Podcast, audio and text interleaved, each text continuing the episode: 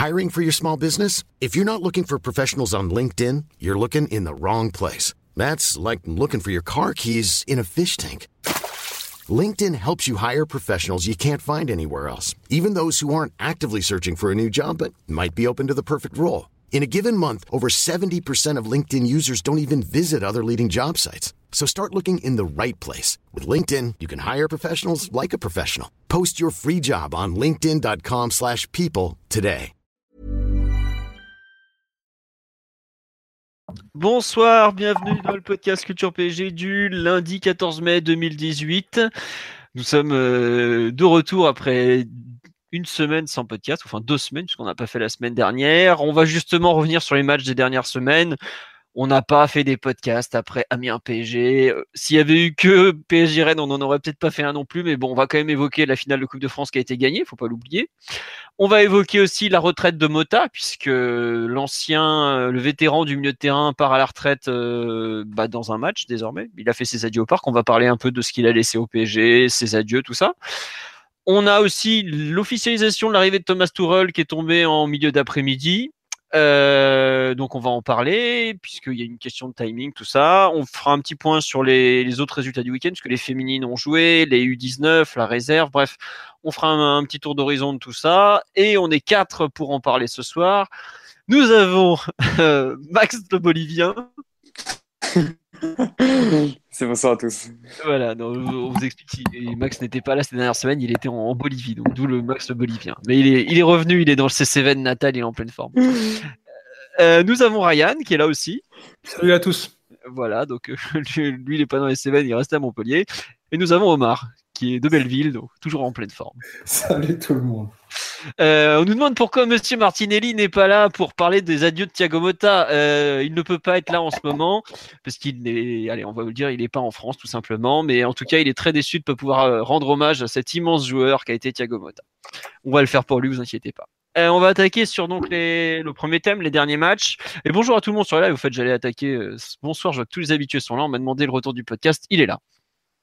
Euh, donc, euh, les derniers matchs, euh, nous en a, il y en a trois qu'on n'avait pas évoqués. Amiens PSG 2-2. La finale contre les Herbiers 2-0, le PSG Rennes de ce week-end 0-2. bon, Amiens PSG, je pense qu'on va, va s'en passer. On va revenir un peu sur la, la, finale de Coupe de France pour commencer. qui veut se lancer sur cette finale contre les Herbiers ou c'est moi qui m'y colle tout simplement? Vas-y, vas-y, commence. Bah, c'était une finale j'ai trouvé d'un niveau mieux que ce à quoi je m'attendais, dans le sens où les Herbiers, pour une équipe de National 1, a su euh, proposer quelque chose de un minimum cohérent, je dirais. Ce qui n'était pas forcément attendu. Je ne vais pas vous mentir, je m'attendais à un gros bloc, euh, tout le monde dans les 30 mètres, des grandes chandelles et on tente de tenir jusqu'au péno. Bon, évidemment, vouloir jouer, on perd. Faudrait contre le PSG quand on est une équipe française. Euh, ils ont eu un peu de chance parce qu'il y a quand même trois ou quatre poteaux, je sais plus, un penalty qui est qui pas accordé alors qu'il est flagrant. 2-0, je trouve que c'était bon, fallait pas s'attendre, je pense, à un 7-0, même si avec un peu de réussite, ça aurait pu tourner à ça, mais c'était un, score qui était euh, bien en fait, euh, ni trop énorme, ni ni ridicule de type 1-0 à la dernière minute sur un penalty un peu bidon. Euh, une finale, je trouve qui, quelque part a rendu hommage aux deux équipes parce que les Herbiers n'ont pas été ridicules. Le PSG a fait un match sérieux, complet, propre, appliqué tout simplement. Et en ce moment, on sait que c'est pas gagné. Euh, appliqué au point que le pauvre Dani Alves se fasse le genou et il manque la Coupe du Monde.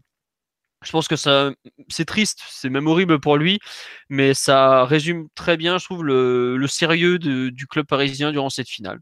Pas une grande finale, une finale qui restera dans les annales uniquement pour l'identité des deux, finalistes, plus que pour le jeu, mais quelque chose qui devait être fait et qui avait été plutôt bien fait. Et c'est pas le cas euh, de grand chose en ce moment. Voilà un peu mon avis là-dessus. Euh, Max, Omar, allez Omar, t'as as ouvert le micro, c'est pour toi. Euh, ouais, ben effectivement sur la sur la série des trois matchs qu'on va évoquer, Amiens, euh, Rennes et les Herbiers, les Herbiers de loin le, plus intéressant. Euh, je suis pas surpris qu'ils qu'ils aient pas bétonné parce que c'est pas quelque chose qu'ils savent qu'ils savent faire. Je vais pas partir dans des longues considérations tactiques sur ce que fait les Herbiers, mais pour les avoir vus jouer à, maintes reprises, c'est pas une équipe qui, qui sait mettre un bloc bas et attendre. Donc euh, ils ont essayé de jouer, ils n'ont pas été ridicules parce que même s'ils ont perdu la plupart de leurs bons joueurs en, en fin d'année dernière, ils ont, ils ont des principes de jeu qui sont restés assez fixes. Donc ça, ça se voit pas parce que c'est une équipe. ils ont joué contre le PSG, c'est une, une, équipe de calibre européen, mais ils ont un plan de jeu que, que certains certaines pardon, équipes de, équipes de Ligue 1 ne, devraient, leur, devraient leur copier sur certains aspects. Donc c'est vrai que c'est une finale entre guillemets un peu historique parce que c'est un adversaire dit amateur, même si les clubs de, de national sont loin d'être amateurs. Et euh, voilà, c'est ce qu'on en retiendra. Euh, je suis content qu'ils aient pas pris une volée parce que ça, ça, je dirais, ça donne de la consistance à leur parcours qui a, qui a été euh, bien maîtrisé dans, dans, la plupart des choses. Et voilà. Malheureusement, ils sont relégués derrière et, et ça, ça ne pardonne pas ça c'est très dur pour eux la semaine. Euh, la fête à Paris, parce que même s'ils ont perdu, ils ont quand même fait une belle fête. Et trois jours plus tard, euh, terminé bonsoir. Euh, surtout qu'il s'est été un concours de circonstances à Saint-Pro. Il fallait que l'entente gagne à Grenoble, c'est ça, et c'est ce qui s'est passé. Quoi. Bon, évidemment. Que, Béziers gagne par deux, deux buts d'écart, il me semble, c'est ce qui s'est passé. Enfin, Bon, en tout cas, bah après, vu, comme tu l'as dit, vu ce qu'ils montent en termes de jeu depuis des années, ils, ils, ont quand même de bonnes chances de remonter assez vite. Hein. Voilà. Ouais, c'est clair. Il y a des chances. Ouais. Euh, on va pas s'éterniser sur cette finale. Euh, Max, tu veux rajouter quelque chose dessus? Honnêtement, du peu que j'en ai vu, euh, non. Alors voilà, donc Max avait prévenu au podcast, je te préviens, j'ai pas vu grand chose dernièrement. Vous avez des démonstrations en direct. Ah, moi, aussi, je t'avais prévenu, moi je m'attendais ah, bah pas à ça. Non, mais Max de Bolivie, on, on sait maintenant que t'es un gros peintre, c'est tout. Ryan, sur la finale, tu veux rajouter quelque chose? Euh, ben, sur le plan du jeu, euh, ça, on s'attendait peut-être à un match euh, comme ça. Il y a eu 5-10 minutes, je pense, où les Herbiers ont plus ou moins forcé le PSG dans, une posture défensive. Et puis après, ça s'est très très rapidement installé dans une situation où ils étaient très proches de leur bloc, de, leur défense, de leur but, pardon. Et où le PSG avait beaucoup le ballon. Donc c'est, ça a vraiment tourné à la démonstration avec très peu de situations pour eux. Je pense qu'il a manqué une situation, une une solution pour, euh, pour s'appuyer euh, sur les relances parce qu'ils ont, ah, ont joué assez bas pendant 90 minutes et ils arrivaient plus ou moins à, à déjouer le, à gagner les seconds ballons et à contrer les, offensives du PSG. Bon, quand il n'y avait pas une, frappe qui allait sur le poteau, bien sûr.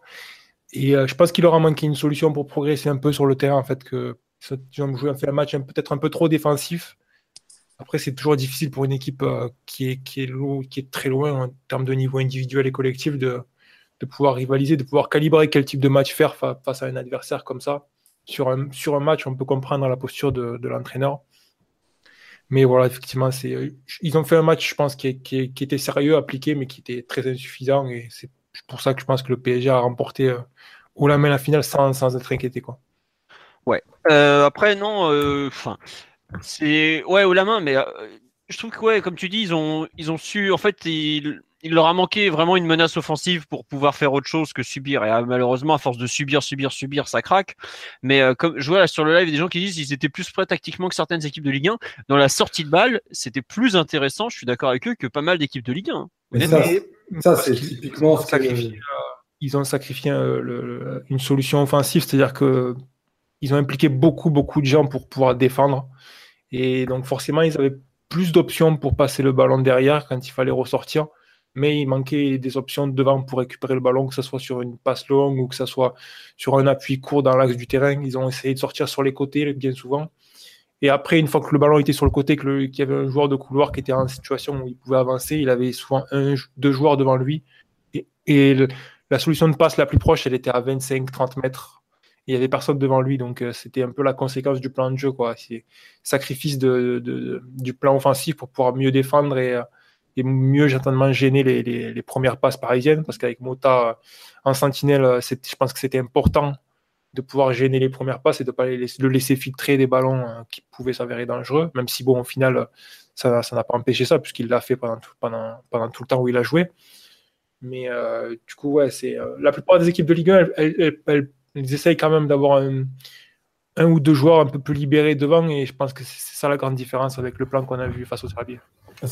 Ils, avaient ce joueur bah, jusqu'à l'année dernière. Ils ont un joueur qui, qui a pesé près d'une trentaine de buts sur deux ans.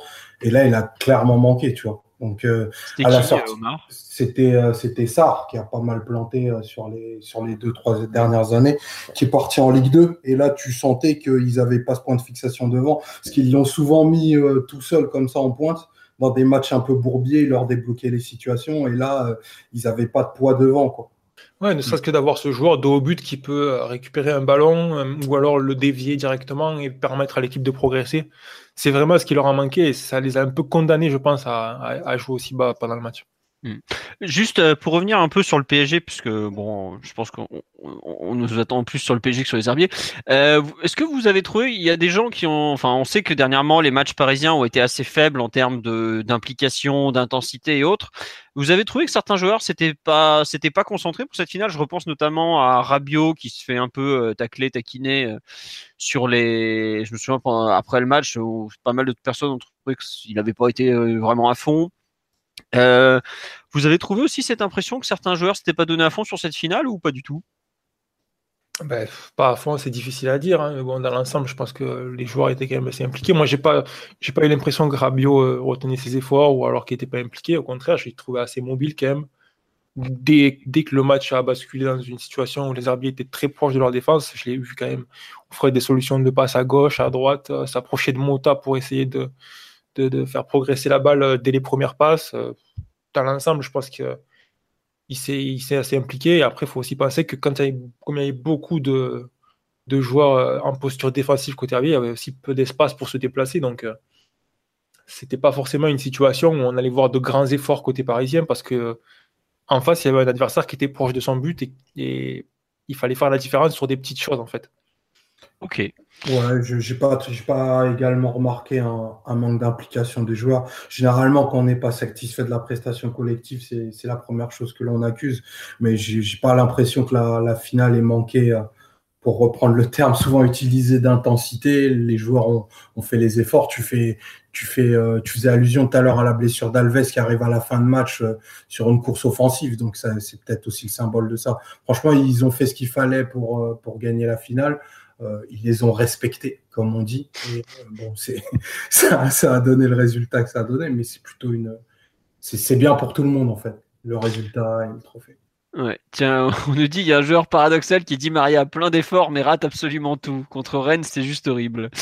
Euh, non, mais oui, ça fait pas. En fait, c'est vrai que la fin de saison est assez dure à suivre. On en parle sur live. Ça on gagne des titres parce qu'on a quand même gagné le championnat, la Coupe de France, Coupe de la Ligue, mais il y a ça qui a un certain désintérêt voire dégoût pour les joueurs, pour certains. On, l'avait évoqué il y a 15 jours, je crois, le, fait que ces joueurs avaient donné, on avait un peu de mal à les aimer parce qu'ils foutaient un peu rien. Euh, enfin, de mémoire, c'était il y a 15 jours. Non, parce qu'ils ont déçu, je pense. C'est surtout ça le truc, c'est euh, la sensation que la, saison, l'objectif principal de la saison a été manqué. Euh, donc il y, a, effectivement un peu de l'agacement de, voir que le palier est toujours pas franchi en Ligue des Champions et que après derrière un championnat, il n'y a pas de n'y a pas de vrai challenge quand les, gros matchs quand, quand l'heure de vérité tombe. Quoi.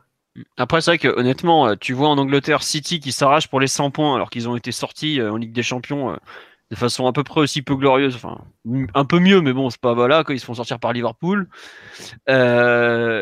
tu as les, mecs qui s'arrachent pour faire les 100 points jusqu'à la dernière seconde de la 38e journée. Quoi. Tu compares ah, avec, avec les nôtres. Ah, ils sont dans un environnement autrement plus compétitif aussi. Euh, en termes de management, en termes d'adversité, c'est. Hmm. nous, ils, sont en, tongue depuis deux mois presque déjà, tu vois. Mais tu vois, je suis allé chercher dans les archives en fait. Euh, en 2016, c'était pas fini pareil parce qu'il y avait Ibra alors qu'il y avait l'Euro en fin de saison. Mais il n'y avait pas le changement d'entraîneur qui était annoncé. Et je pense que le changement d'entraîneur, paradoxalement, il n'a pas fait beaucoup de bien à ce niveau-là. Puis tout le monde le savait, tu vois. Euh, la grande pipelette belge, elle l'avait annoncé dès la trêve internationale de la mi-mars qu'Unai allait partir. Et enfin, tout le monde s'en doutait, tu vois. Mais je reprends la saison 2013-2014, par exemple. La fin de la fin de euh, saison, elle est pareille, elle est aussi dégueulasse. Et d'ailleurs, qui c'est qui avait paumé en 2014, juste après être champion contre Rennes? Le PSG. on avait fait un match dégueulasse ce jour-là, d'ailleurs. Complètement honteux. On avait été sacré champion sans avoir joué deux heures avant, on avait fait un match horrible. Donc, euh, je sais pas, cette fin de saison, était euh, un peu particulière. Et sur là, on me dit avec Blanc, on gagnait tout jusqu'à la fin, on allait chercher les records. Je- honnêtement, allez voir la fin de saison 2013-2014. On se fait sortir à Chelsea euh, le, bah, le, le Dembaba là. Euh, on perd à Lyon trois jours plus tard. Ensuite, on assure le titre. Alors, la fin de saison, allez, euh, on roue libre au total. On avait déjà été éliminé en Coupe de France puisqu'on perdait. On avait, bah, c'était, je crois, la défaite contre Montpellier Montpellier. la fameuse. Et c'était exactement la même chose. Alors, c'est vrai que la Coupe du Monde, c'est très important pour les joueurs. On voit que bah, ce qui s'est passé avec Dani Alves, c'est dramatique pour lui, honnêtement. C'est un mec qui se donne à fond et ça lui retombe dessus, alors que certains foutent rien depuis des semaines et se blessent pas. Quoi. Bon, c'est comme ça. Euh, voilà, on nous dit sur le live, les joueurs devaient et ont fait le job. Bah, Il y a un peu de ça. Après, c'est vrai qu'il y aura toujours cette euh, frustration par rapport au, record, puisque finalement, il y en a pratiquement aucun qui va tomber, si je ne m'abuse. Je sais plus euh, s'il y en a un seul qui. euh, Peut-être, non, l'écart, euh, il va pas tomber. Euh, les victoires à l'extérieur, je ne pense pas non plus. La différence de but, peut-être? Il y avait un truc plus, je sais plus combien. ouais, c'est possible que la différence de but tombe avec tout ce qu'on a marqué. Mais mais faudrait, avec la défaite, avec la défaite de samedi, faudrait, je pense, un écart assez, assez conséquent. Je, Voilà. Tiens, on nous parle de 2013-2014. Effectivement, on finit sur un 4-0 contre Montpellier, mais on, paie- on, on perd contre Rennes. On fait un 1-1 nullissime à Sochaux. Mais Cavani a mis un super but par contre. On perd à Lyon, donc euh, bon, euh, c'est un peu comme ça. Souvent, les fins de saison. euh, je sais que ce week-end, le Bayern a pris une pilule monumentale à domicile contre Stuttgart. Je crois qu'il 4-1 ou 5-1, je sais plus. Euh, donc bon, voilà, on n'est pas les seuls en Europe à faire des matchs horribles. Et je pense le que le match. Aussi a fini sur un match assez catastrophique. Ouais, voilà. Ah, Le Barça, c'est encore pire parce qu'eux, ils jouaient leur invincibilité et ils prennent 5-2 ou 5-3 à Malaga, c'est ça? 5-4. 5-4. Ça réussit 5-4, à- ils sont remontés. Mm. Bon, j'avais loupé des bouts. C'est des Euh, habitués de la remontée. Ça pour dire que voilà, c'est c'est un- c'est une phase de la saison où c'est normal d'avoir des grosses déconnexions. L'entraîneur fait un petit peu tourner parce que voilà, il veut pas non plus que les joueurs qui sont ont de grosses séances euh, prennent des risques parce que c'est quand même important aussi pour le la, la- la santé euh, mentale de- du joueur de, de sentir qu'il a, il a le soutien de son staff, de son entraîneur quand il y a une compétition internationale qui arrive et que la saison est finie, il faut pouvoir le, faut pouvoir le reposer. Quoi. Donc il y, a, Mm. il y a un peu de rotation, il y a, il y a un manque de concentration. Et voilà, c'est le genre de, de choses qui peut arriver. Mais quand la saison est finie d'un point de vue mathématique, je pense quand même qu'il faut comprendre que l'exigence, elle, elle- elle tombe et c'est normal. Quoi. Le PSG sort d'une saison où il a encore dépassé la barre des 60 matchs, il me semble. Avec les amicaux de début de saison, on est à 60 piles et on va finir à 61 de mémoire. Voilà, Ou donc 50 c'est- Ou, enfin, ou 62. Ça, par là. c'est- Je crois qu'on a 58 matchs officiels au total. Et c'est sans compter les matchs euh, internationaux.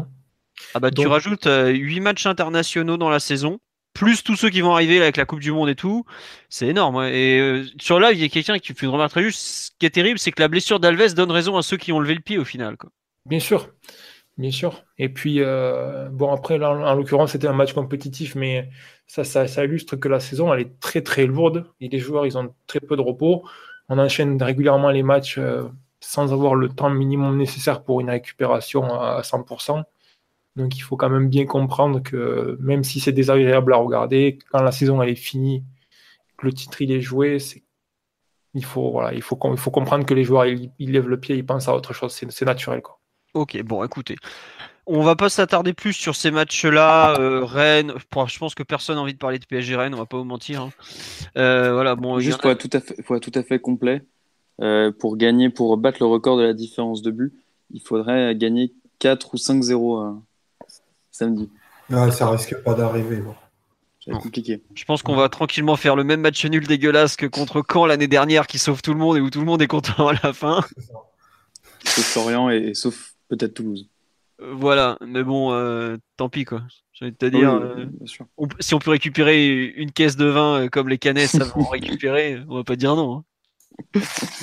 voilà, on nous dit on se plaint, mais vous avez vu Falcao, c'est vrai que alors pour Falcao, en fait, le mec euh, a tellement peur de se blesser qu'il veut- il ose plus jouer avec Monaco. D'où les- le fait qu'il ait été remplaçant, qu'il a à peine senti un petit truc à Guingamp, il n'avait pas joué, et donc c'est, on n'a pas encore des joueurs dans ce cas-là, quoi. Mais c'est vrai qu'au moindre moindre alerte, il joue pas, quoi. Genre Thiago Silva ou, ou Cavani, ce week-end, si ça avait été un match important, ils auraient joué, par exemple. Donc bon.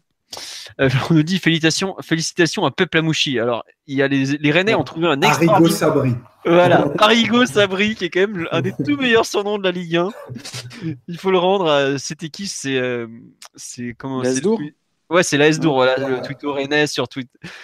Donc, sur, qui nous a sorti ça, le Arrigo Sabri, ça lui va extraordinairement bien. Extraordinaire. Voilà. Euh, on nous dit dès la blessure de Neymar, ils ont levé le pied pour se préserver. En fait, dès le match retour contre le Real, sauf Cavani.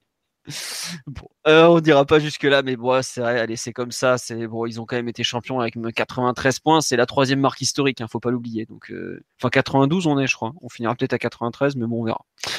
Euh, on va passer au deuxième thème qui était les adieux de Mota au Parc des Princes, voire au football de haut niveau. Euh, C'était ce samedi contre Rennes. Première question, toute bête. Est-ce que pour vous, ces adieux ont été réussis globalement? Qui veut se lancer sur ce thème? Max, euh, Omar euh, bon, comme j'ai pas, pas trop parlé, j'ai pas pu trop parler sur le sujet précédent, je vais me, je vais me lancer. je trouvais que c'est les adieux très réussis. Alors, il y avait effectivement les, les, maillots au moment de l'échauffement, une première salve d'applaudissements en, avant la rencontre, puis, puis après la rencontre, encore une fois, une ovation, sa sortie euh, pendant la rencontre grâce à Emery qui le fait sortir pour qu'il obtienne une standing ovation. C'est, plutôt, euh, plutôt beau. En plus, euh, le, le parc avait l'air de, de, bien le célébrer et avait l'air prêt, en tout cas, à, célébrer sa, sa, sortie. On a vu les banderoles en tribune Auteuil. C'était, c'était un bel hommage. Son discours était beau également, était assez, assez émouvant. il a, on, l'a vu, on vu pleurer. Je pense que il y avait le côté terminer avec le, PSG, terminer son, son, immense carrière. C'était vraiment juste, juste en fait. C'était parfait, c'était suffisamment sobre, mais suffisamment émouvant pour que euh, on puisse considérer que c'est une, euh, sortie réussie malgré, euh, le sportif, et même au-delà du sportif, avec cette défaite. tout n'était pas fait pour Thiago Motta, mais, mais presque, sans en faire trop comme on avait peut-être pu avoir ce sentiment quand Ibrahimovic était parti. Là, c'était c'était suffisamment simple mais efficace pour qu'on euh, on ait, on ait la magnifique sortie de, de Thiago Motta et j'ai même envie de dire que c'est une sortie un petit peu à son image. On nous dit bah, avis mitigé sur les adieux de Mota, manquait un petit carton rouge, au moins quelques découpages de mollets ou un high kick plein thorax. Ouais, c'est vrai que ça a manqué de faute tactique quand même. Ah, il nous a quand même provoqué un beau penalty complètement débile. oui, c'est un beau tirage de cheveux. ah, il arrache tout, il fait ça, il se dit ouais, peut-être que l'arbitre va rien dire pour la dernière, tu parles, allez, penalty. Euh, tiens, on nous demande pourquoi Coutinho dans la vidéo hommage. Je pense que c'est parce qu'ils ont joué ensemble à l'Inter, non? Oui. Voilà. oui, c'est pour ça. Il l'a couvé euh, lors Ils étaient ensemble à l'Inter? Oui, oui, oui, ils sont croisés en 2011. D'accord. Ouais. Ah, tu sais, à l'époque, l'Inter s'était dit, il est pas mal ce petit Coutinho, on va le prendre chez nous. Puis après, ils ont fait n'importe quoi comme d'habitude. Ouais, il a été très vendu. Il a été vendu 11 millions plus 2 Mais c'est parce que c'est effectivement une question que je me suis aussi posée. Donc, je ne savais pas qu'ils étaient, euh, ils étaient croisés. Hein. Par contre, je ne sais pas pourquoi Coutinho a été sifflé au parc. C'est peut-être le logo. Non, mais en fait, en fait, ils ont sifflé n'importe quel euh, joueur qui n'était pas qui n'était pas un ancien parisien, sauf euh, Buffon. Ah, et Samuel Eto'o, je crois, il a été sifflé Oui, non, il n'a pas été sifflé. Hein. Mais Eto'o, il aime tous les clubs, il l'a dit. Voilà. donc euh, bon, voilà. Non, Coutinho, je pense que c'est parce qu'il est barcelonais maintenant, tout simplement. D'accord. Enfin, je sais pas, à vrai dire, j'ai pas trop suivi. Bon, voilà. Enfin, euh, on nous dit sur Mota, toujours très émouvant, et puis il reste comme coach. moi qui étais au parc, j'ai trouvé les hommages réussis. Ça sauve ma soirée avec les derniers mots de Unai. Extraordinaire mot de ah, Unai Emery sous cocaïne. non, globalement, c'est vrai que c'était plus court que d'habitude. Euh, le, la célébration, enfin le, la, les célébrations, tout ça, tout ça. Moi, j'ai trouvé ça un peu dommage par rapport à ce qu'on avait l'habitude de voir, à savoir chacun qui a droit à son petit moment, qui rentre et tout. J'aimais bien. Là, bon, le PSG a voulu réduire par, pour les sifflets, d'éventuels sifflets, tout ça, tout ça. Mais bon, j'avoue que ça m'a fait un peu drôle. Par contre, les adieux de Mota, j'ai beaucoup aimé, ouais. Euh, je trouve que c'était, j'avais beaucoup aimé aussi ceux de Maxwell. Bon, et ceux d'Ibra, forcément, avec euh, les gamins, l'hymne suédois et tout le tralala. Ou... La sortie. Ça, c'était beaucoup trop. Avant la fin du match. C'était tout même ça. Ah, c'était génial. C'était complètement à l'image du personnage et tout. Et je trouve que la sortie de Mota était, euh, comment dire, euh, bien. Euh, surtout, il n'y a pas de. Enfin, il y a beaucoup de monde qui trouve que Mota fait la saison de trop, mais je trouve qu'il n'y avait pas de rancœur inutile entre les deux. Euh, il n'y avait pas de. Comment dire De. De de rejet du joueur en fait. Tout le monde sait que ça a été un, enfin tout le monde, je trouve qu'on le, le supporter parisien, enfin j'aime pas dire ça et classer tout le monde dans la même catégorie, mais je trouve qu'il y a eu un cap de passé dans le sens où on est capable d'apprécier ce qu'un mec nous a apporté sur la durée, même si, bon, évidemment qu'il finit mal. Euh, voilà, la saison qu'il a faite, elle, est ratée pour sa dernière. Il, joue pas les, matchs qu'il faut, il se blesse, il se reblesse, le mollet, la cheville, euh, le genou, bref, il n'y avait rien qui allait, quoi. Mais je trouve qu'il y a eu une belle fin dans le sens où on a su garder le meilleur de Mota et ne pas euh, garder que cette dernière saison ou, certains moments où ça a été un peu moins glorieux. Faut quand même le dire, c'était un politicien de fou dans un vestiaire.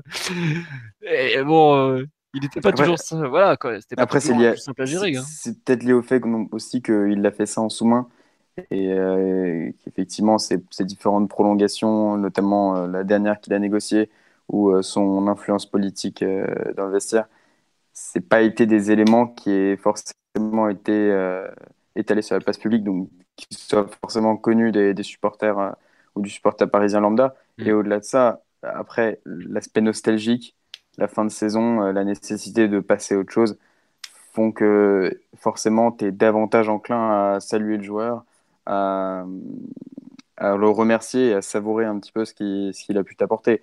Euh, quand tu, fais une célébration euh, assez dingue pour Papus Camara, tu es quand même capable d'en faire une pour Thiago Motta et de reconnaître quel immense joueur ça a été. Ouais. Bah d'ailleurs, si tu mets au même niveau Camara et Motta, ça va pas. Quoi. Voilà. voilà. Camara, c'est un peu au-dessus quand même. Alors ça, le lobby sénégalais, là, écoutez-le. Quel horreur. Rien que d'y penser, là, bref.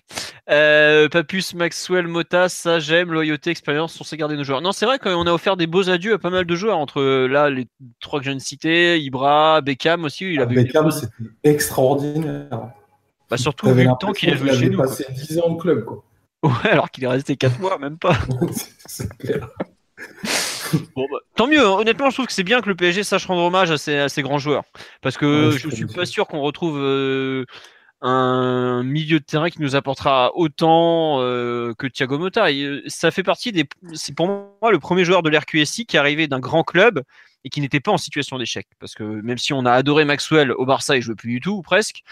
Alex à Chelsea, il était à deux doigts de signer à Aston Villa. Et bon, je peux vous dire qu'Aston Villa, on est loin de la Ligue des Champions des années 80. Euh, il y avait qui d'autre? Bah, Pastore, c'était pas grand monde à l'époque. dit pareil. Euh, Menez, on était allé chercher à la Roma euh, où il longeait la ligne.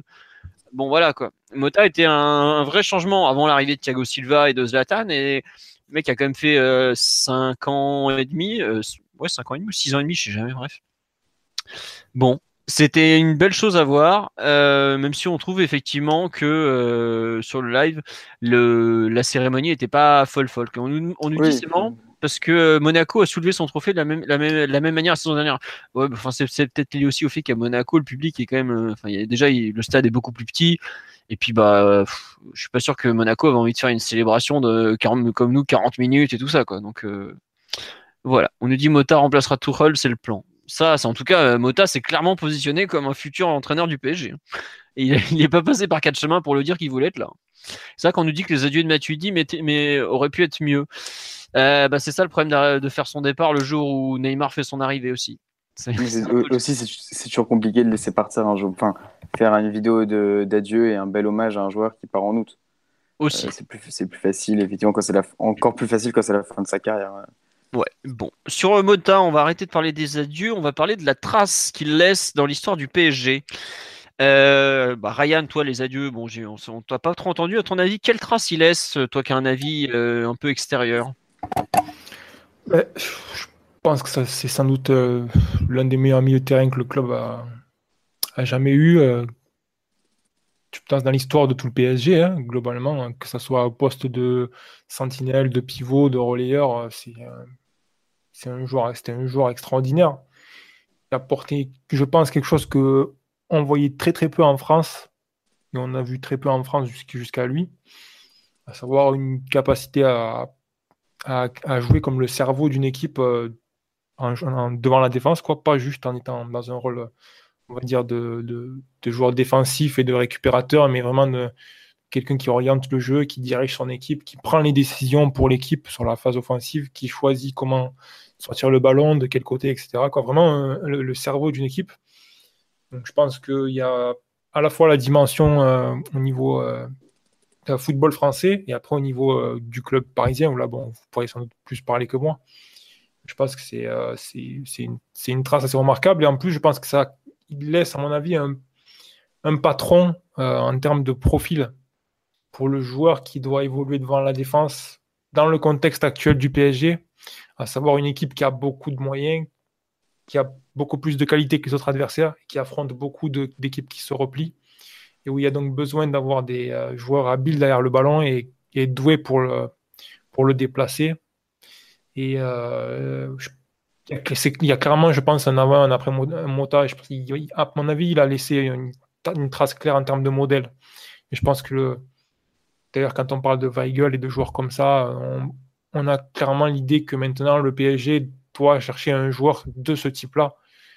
On a eu l'expérience Krischowiak euh, l'été dernier, on a vu ce que ça a donné. On a vu également que les profils un peu plus défensifs n'étaient pas forcément aptes. Et, euh, voilà, je pense que c'est voilà, le, nouveau, euh, le nouveau profil de, milieu de terrain devant la défense parisienne. Et à mon avis, tous les autres milieux de terrain qui vont être recrutés maintenant, qui vont jouer à ce poste, vont être jugés face à Mota et selon ce prisme-là. Très bien. Euh, bel hommage au final, parce que tu es quand même en train de dire qu'il a redéfini le poste euh, devant la défense. Dans la, euh, aux dimensions du, football français, ouais, je pense. Et puis surtout au niveau du PSG. Mais après, le, contexte parisien a changé avec l'arrivée de, des investisseurs qataris. Donc c'est quelque chose qui n'était peut-être pas forcément vrai il y a quelques années. Mais on va dire que dans ce contexte-là, ouais, il a clairement redéfini les règles. Il a montré ce qui, fonctionnait. Après, on a aussi vu que quand euh, l'équipe jouait pas bien et que arrivé à un certain moment dans sa carrière, il était plus apte non plus pour faire certaines choses. Donc c'était un peu un profil extrême, mais dans l'idée, euh, ouais, je pense qu'il a clairement redéfini ce, que le, ce que le PSG doit chercher devant la défense. Quoi. Tiens, c'est vrai qu'on nous parle de Arteta sur le live, et c'est peut-être le seul joueur qui m'a. Enfin, c'est, je trouve, euh, le joueur qui se rapproche le plus de Mota.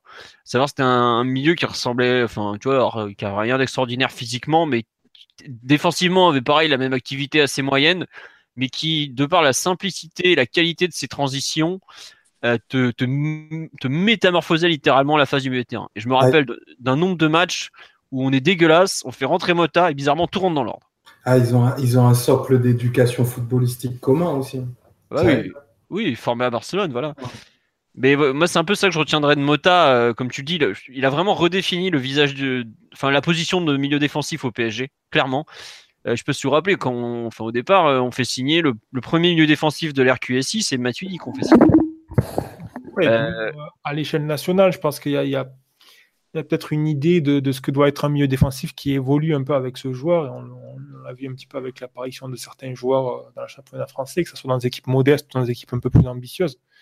Et euh, c'est, voilà, on a vu que c'était possible quoi, d'avoir un, cerveau dans la défense qui n'était pas forcément apte euh, sur le plan physique et athlétique pour couvrir des grands espaces, mais qui par contre pouvait offrir beaucoup d'avantages à son équipe sur le plan technique et tactique.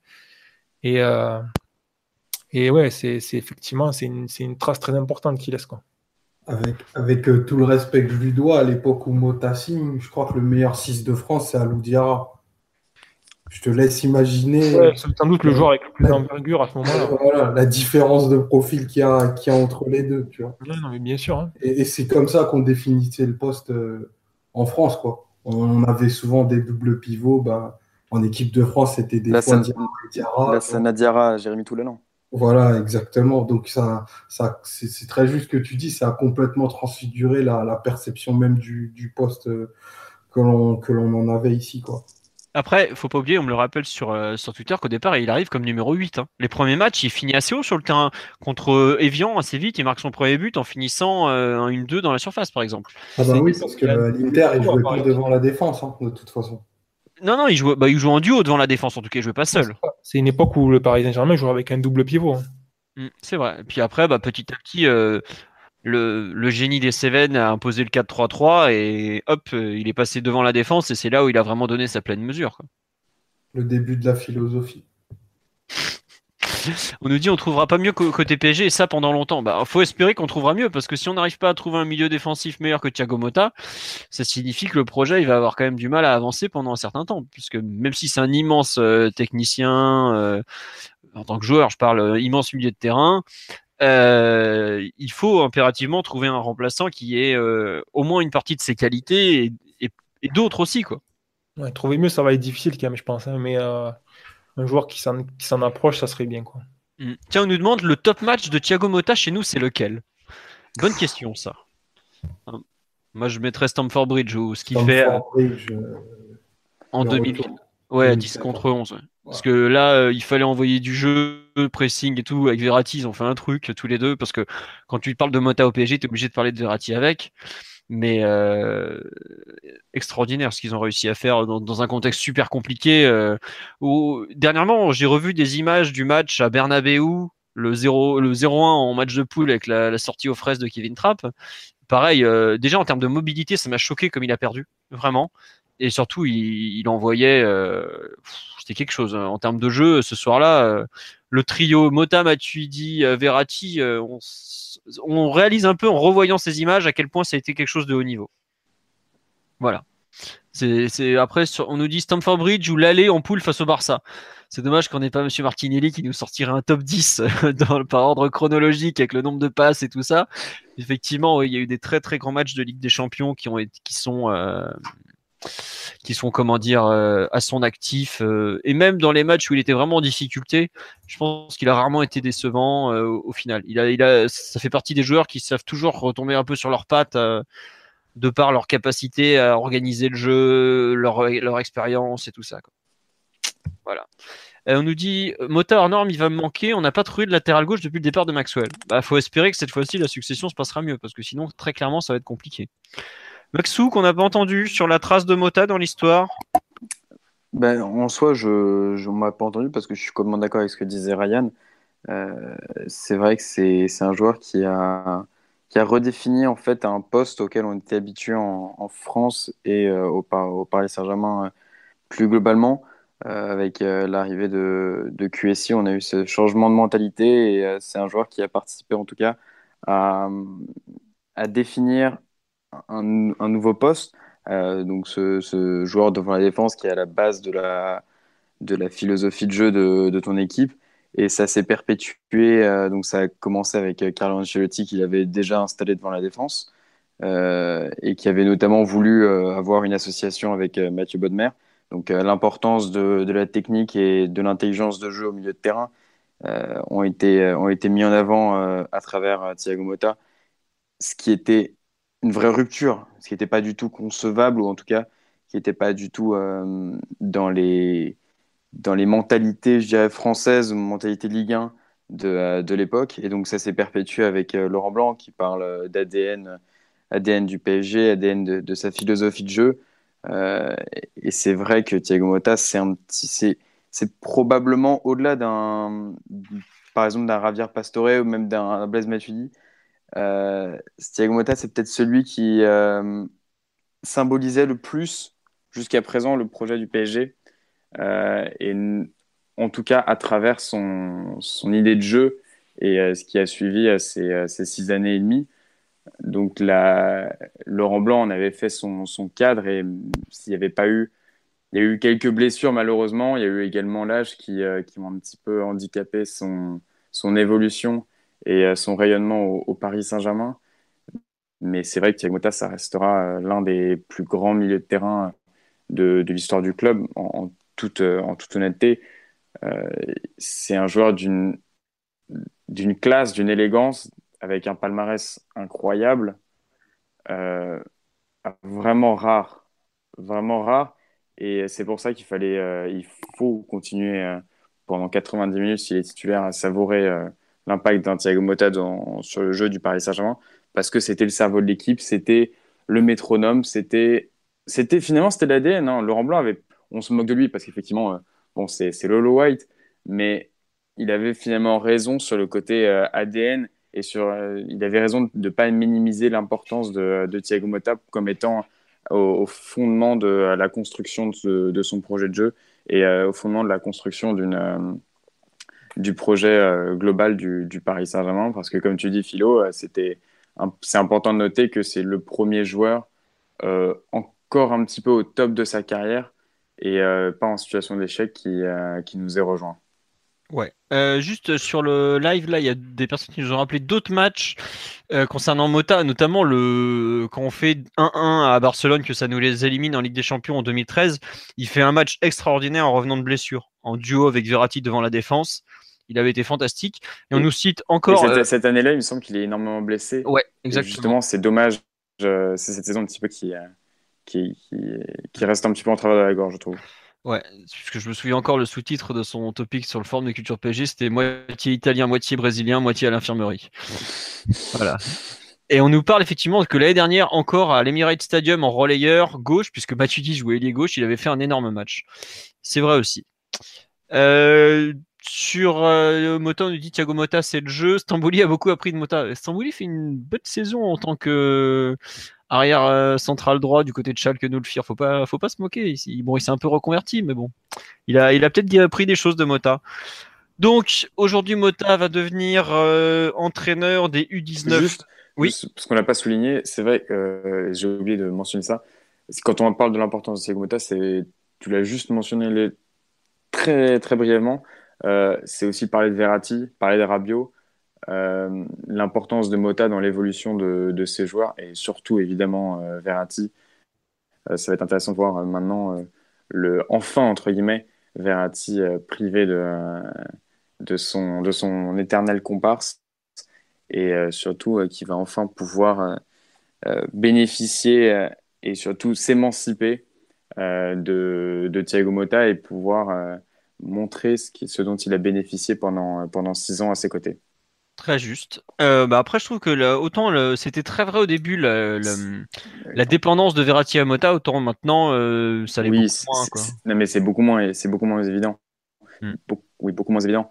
Mais euh, c'est vrai que quand on parle de Thiago Motta, on est obligé de l'associer à, à l'épanouissement et la, et la progression énorme de, de Verratti à ses, à ses côtés. Voilà.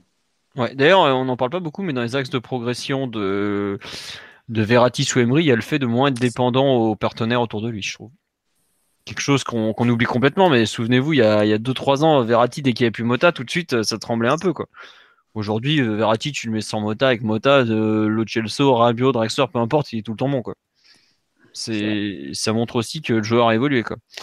Euh, concernant ouais, le, la trace dans l'histoire du PSG, en tant que tout à l'heure, une personne qui m'a cité Luis Fernandez, qui est un, grand milieu de terrain des années 80.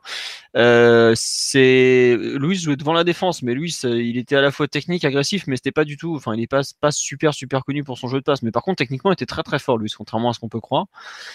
Euh, c'était pas du tout un bourrin. Bon, c'était il était un peu physique, mais bon, il avait quand même du ballon euh, vraiment beaucoup. Mais après, c'est vrai que euh, Mota a marqué un peu une, évolution dans le jeu du PSG, euh, la façon de, construire tranquillement, l'intelligence sur le terrain en fait. C'est vraiment ça, c'est l'intelligence parce que globalement, dans les années 2000, euh, bon, on n'a pas eu des joueurs qui respiraient beaucoup l'intelligence.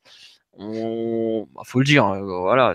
Au, plus haut niveau, au bout d'un moment, tu vois les types, ils, comprennent tout de suite le foot très très bien et très très vite. Je trouve qu'ils représentaient très bien cette, euh, chose-là. On a des joueurs qui, au bout d'un moment, sont forcément limités parce qu'ils pensent pas assez vite et tout ça. Bah, lui, au contraire, euh, sa, sa limite, c'était pas son cerveau, justement. Rien que ça, déjà, euh, ça veut dire beaucoup, je trouve. Donc voilà. Sa reconversion, il a annoncé qu'il serait le coach du 19 nationaux à partir de l'été prochain. Donc il va hériter des générations euh, 2001-2002, si je me trompe pas. Euh, Qu'est-ce que vous en pensez de cette reconversion? Est-ce qu'elle est logique? Euh, attends, juste avant qu'on passe sur la reconversion, on nous demande pourquoi le PSG ne s'est tout simplement pas servi de Mota pour former des joueurs du même profil en se basant sur son modèle? Mais parce que les, ces joueurs-là, ils ont tenté d'exister, les Cabaye, euh, Krikoviak, euh, Stambouli, mais ils ont pas, ils ont tout simplement pas son intelligence de jeu. Quoi. Et au bout d'un moment, l'intelligence de jeu, euh, là où tu l'as pas. Voilà, tu peux t'améliorer, mais tu l'as ou tu l'as pas globalement. Et je pense qu'il l'avait pas tout simplement. Euh, savoir jouer simple et, de façon intelligente, c'est probablement ce qu'il y a de plus dur. hein. Et Mota Ouais, l'incarne très très bien. Quoi.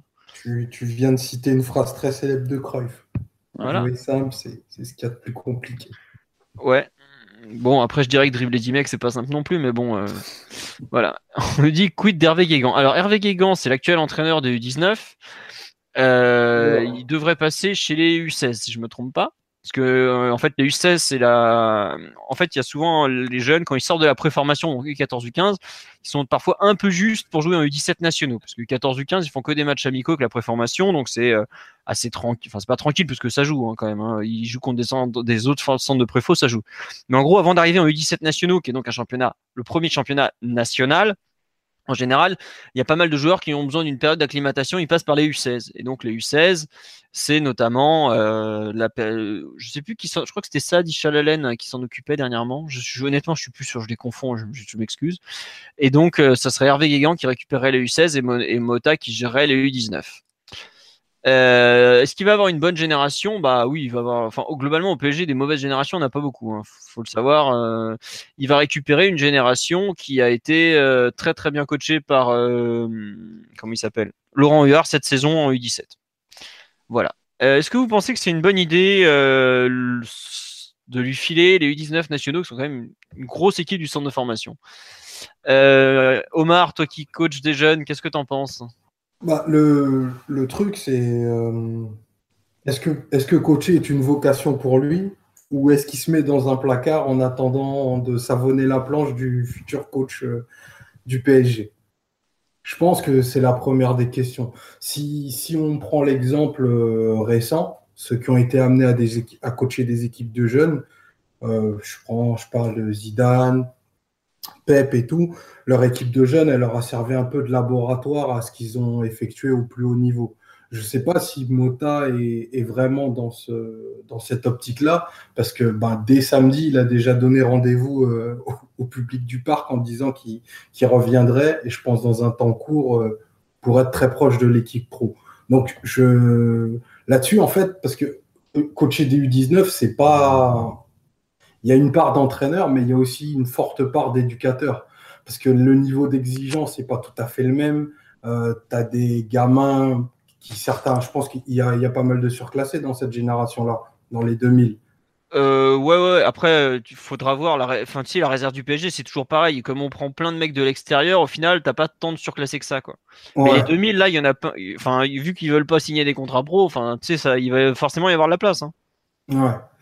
Donc voilà, il va falloir, voir comment il compose avec ça, s'il a la patience, parce que ben, quand tu es habitué au très haut niveau, redescendre euh, à un niveau où tout n'est pas euh, installé footballistiquement dans la tête des gens, ça peut être assez compliqué. Et il va falloir beaucoup de temps, je pense. Après, euh, je ne sais pas comment son arrivée est accueillie par les autres éducateurs et Luis Fernandez parce que c'est toujours un petit peu compliqué quand tu vois une personnalité euh, aussi forte euh, et importante dans l'histoire du foot débarquer, parce que les, procès en, légitimité sur le travail des uns et des autres vont, vite arriver. C'est pour ça que moi, c'est pas quelque chose que j'accueille forcément euh, avec beaucoup d'enthousiasme, parce que je ne sais pas s'il y aura vraiment un vrai travail de fond. C'est ma principale crainte à ce niveau-là. Bah, je te rejoins totalement. J'ai moi aussi les mêmes doutes sur. Euh, autant Mota le coach, je n'ai que peu de doutes au final, mais je, je l'imagine pas trop avec des gamins de 17-18 ans euh, qui sont pas formés euh, dans la tête. Hein, c'est pas méchant ce que je dis, c'est que ça reste des, adolescents quoi. Euh, lui, il joue avec des joueurs mûrs. après, il a l'air de vouloir mettre en place des choses collectivement et tout. Ça, c'est une bonne chose, c'est très bien, mais je suis pas sûr que le discours d'un Mota passe auprès de gamins de cet âge-là, quoi. Après, ils vont forcément le respecter parce qu'il va arriver à faire ouais, t'es gentil. Euh. Moi, je m'appelle Thiago Mota, j'ai levé deux Ligues des Champions. Euh, toi, t'es même, même pas champion de France du 17, quoi. Ah, mais tu vois, ça, ça dure trois semaines. Oui, voilà. Trois semaines, ils sont impressionnés parce qu'ils voient Thiago Mota tous les jours. Après, si les séances manquent de, manquent de variété, qu'ils perçoivent pas euh, l'impact de ce qu'ils font à l'entraînement dans les matchs du samedi, bah, le groupe, tu le perds. Et qui que tu sois, que tu sois Tartampion ou Thiago Motta. Et là-dessus, il sera logé à la même ancienne que les autres.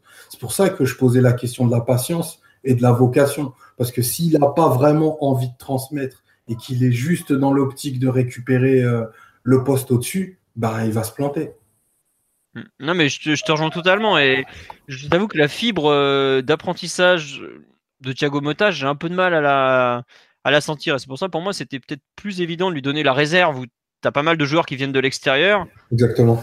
Est-ce que tu es moins de jeu, parce que clairement, la réserve, bon, euh, National 2, autant vous dire qu'on n'est pas chez les poètes, que U19 où tu as vraiment une, une fibre à avoir et puis des, des, joueurs très jeunes on parle de joueurs qui ont allé 16-17 ans, U19 euh, en général. Enfin, les plus jeunes ont 16-17 ans. Il faut savoir gérer leur, leur montée. Il faut savoir gérer euh, leurs problèmes physiques parce que vu qu'ils souvent ils grandissent d'un coup, il y a pas mal de problèmes physiques. Voilà, il y a, sur ils vont me dire j'aurais préféré que Mota attende un peu pour prendre une équipe de jeunes, avoir un sas de décompression. Mais moi, j'aurais préféré qu'il attende un peu, surtout pour qu'il aille passer ses diplômes en fait, et qu'il se rende compte vraiment de ce que c'est que le métier, euh, ce métier formateur. C'est pas, c'est pas tout à fait pareil qu'entraîneur. Il y a une vraie différence globalement. Et, j'avoue être euh, un peu. Euh, je suis pas sûr que ce soit une bonne idée en fait. Ça peut être une idée extraordinaire pour peu que les, mecs euh, accrochent avec lui, mais alors ça peut être un massacre. Mais alors vraiment un massacre globalement. Donc voilà. Ryan ou Max, un avis sur ce passage en... de Mota chez le 19 Je pense que de toute façon, c'est dans l'idée du, joueur et à mon avis, c'est une étape avant de, rejoindre une équipe professionnelle d'avoir des, de, de se tourner vers les ambitions maximum qu'on peut avoir un club. Donc, euh, pourquoi les U19 et pourquoi pas la réserve Ouais, après, il faut voir peut-être que le club ne, souhaitait pas lui proposer la réserve aussi. Je sais pas trop qu'est-ce qu'il y en a à ce niveau. Si peut-être tu as des infos, Philo.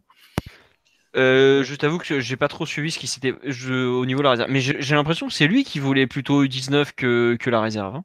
Peut-être qu'il voulait passer par la case euh, justement éducateur et pour, pour se faire un avis avant de, avant de, retourner vers euh, quelque chose avec des, euh, des, joueurs un peu plus adultes, même si, bon, en réserve aussi, il y a quand même pas mal de jeunes dans, l'ensemble, mais c'est peut-être un choix du joueur aussi de, découvrir un petit peu euh, l'aspect formation ou fin de formation avant de, s'attaquer au football de plus haut niveau. Quoi, hein. Ouais, ouais, ouais. sur le live, on nous dit pas mal de réactions. Camara, mais Camara, lui, préfère la réserve, clairement. Euh, voilà, on nous pense un bon apprentissage pour Mota. Euh, ça sera clairement formateur pour lui. Hein. Ça peut péter comme très bien se passer, mais ça sera forcément formateur. Surtout que c'est sa première expérience où il donne des ordres à des gens, quoi. Justement, le problème, c'est que tu formes, à la... tu formes avec quelqu'un qui doit être formé. C'est là où, effectivement, je trouve que je suis aussi dubitatif que, que vous, sans avoir euh, pour autant les compétences. Mais tu as en fait un double laboratoire où à la fois l'entraîneur, lui, doit apprendre, apprendre de son groupe et apprendre à son groupe. Et tu as effectivement des jeunes qui n'attendent que d'être euh, formés, qui sont souvent des, très bons joueurs, mais qui euh, ne sont que des, euh, que des joueurs bruts. Et, j'espère surtout que Thiago Motta va pouvoir avoir un apprentissage accéléré cet été et dès, dès maintenant, qui va parler avec des, vrais éducateurs, des gens qui sont habitués à ce, ce niveau de compétition, et qu'il va surtout avoir un adjoint euh, auprès de lui.